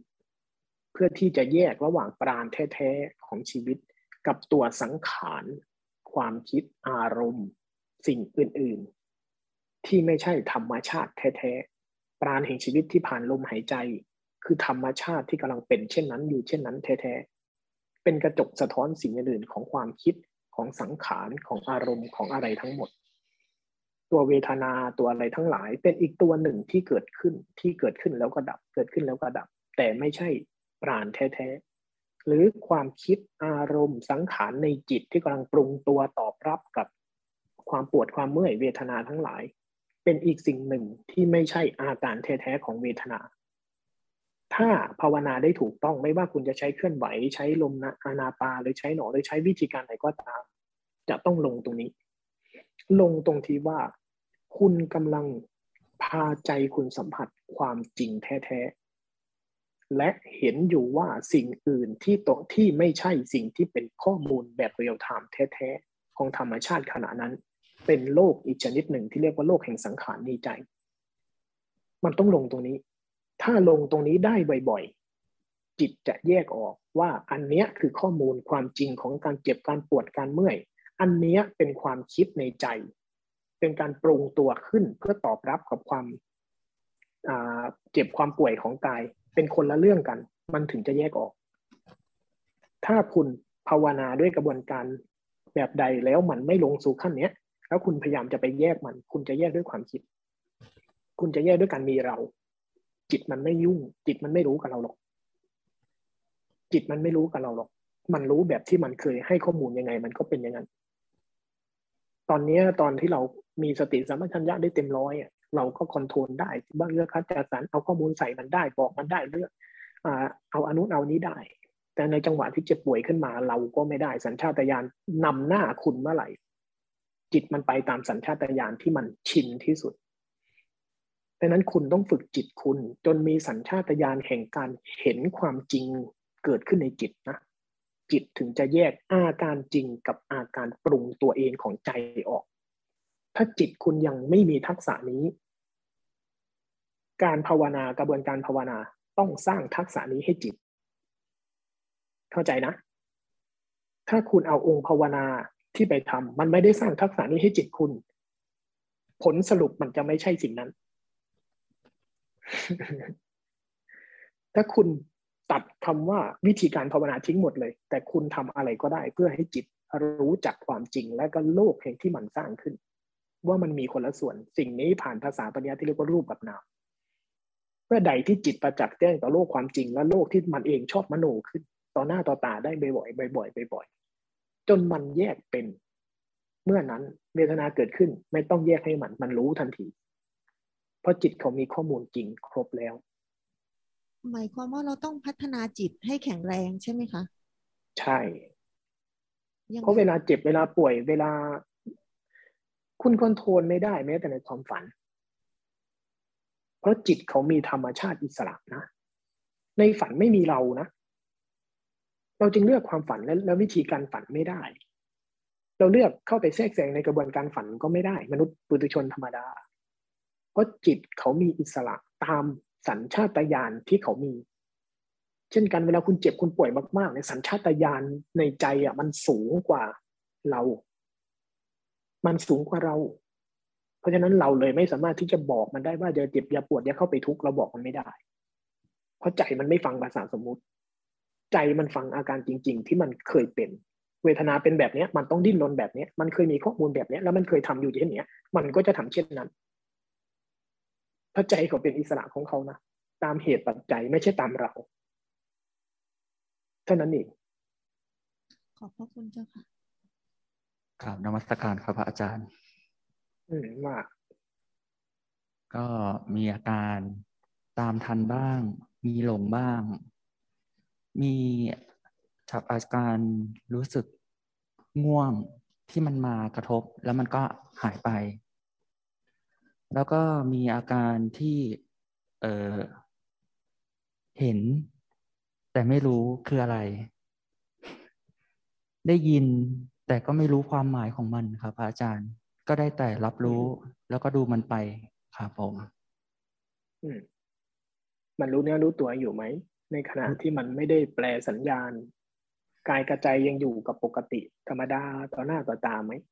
ใช่ครับ ยังรับรู้สิ่งอื่น ๆ ยังเห็นสิ่งสิ่งอื่น ๆ เรื่อยๆครับ แต่มันเป็นบ่อยๆขึ้นครับ คือ เราคือเหมือนสมมติว่าเรากำลังเดินอยู่อย่างเงี้ยครับ แล้วมีคนเขาพูดอย่างเงี้ยครับ พูดกัน เราไม่รู้ความหมายของเขาว่าเขาพูดอะไรอย่างเงี้ยครับ จิตมันก็ได้แค่รับรู้ว่า อืม ได้ยินแค่นั้นครับ แต่ไม่ได้แปลงไปอย่างอื่น ก็มีประมาณเท่านี้ครับ อืมให้มันอยู่แค่นั้นแหละ ครับผมแต่รู้เนื้อรู้ตัวให้มันปกดูให้มันบ่อย ครับ มันปล่อยแล้วมันเรื่องหนึ่งเพิ่มเรื่องหนึ่งเข้าไป ให้ใจมันถึงอาการจริง ๆ ทางกาย เพิ่มขึ้นอีกนิด อาการที่เป็นข้อมูลจริง ๆ ข้อมูลของความตึงความหย่อน อาการธรรมชาติแท้ๆทางกายให้ชัดขึ้นอีกนิดครับผมอืม ตอนเนี้ย ตัวรู้กับองค์ภาวนาในใจมันนำหน้าไปนิดนึงพอมันพอมันนำหน้าพอมันเห็นอะไรเนี่ย มันเลยรู้แค่เนี้ยพอละพอละมันจะมีอาการนั้นนิดหนึ่งมันเป็นสมาธิสมาธิที่มัน ถ้าสมาธิมันเข้าไหนมันอิงสมถะนิดแล้วลักษณะของสมาธิที่อิงสมถะนิดเนี่ย เวลาสมาธิมันเข้าในนิดที่เป็นสมถะ นิดเนี่ยมันจะมีอาการตัดสัญญาณในตัวนี้วิธีเพิ่มเพิ่มอาการแท้ๆทางกายเข้าไปหน่อย ให้ใจมันสัมผัสอาการธรรมดาธรรมดาจริง ๆ ของกายเพิ่มขึ้น แล้วสมาธิที่เป็นสัมปชัญญะมันจะไปเปลี่ยนสมาธิที่เป็นสมถะอีกนิดมาเป็นความอ่อนโยนลงอีกนิดพออ่อนโยนลงอีกนิด ตัวอุเบกขามันจะคลายตัวลงอีกหน่อยอืมใช้ได้ภาวนาแบบนี้แหละอืขอบคุณครับ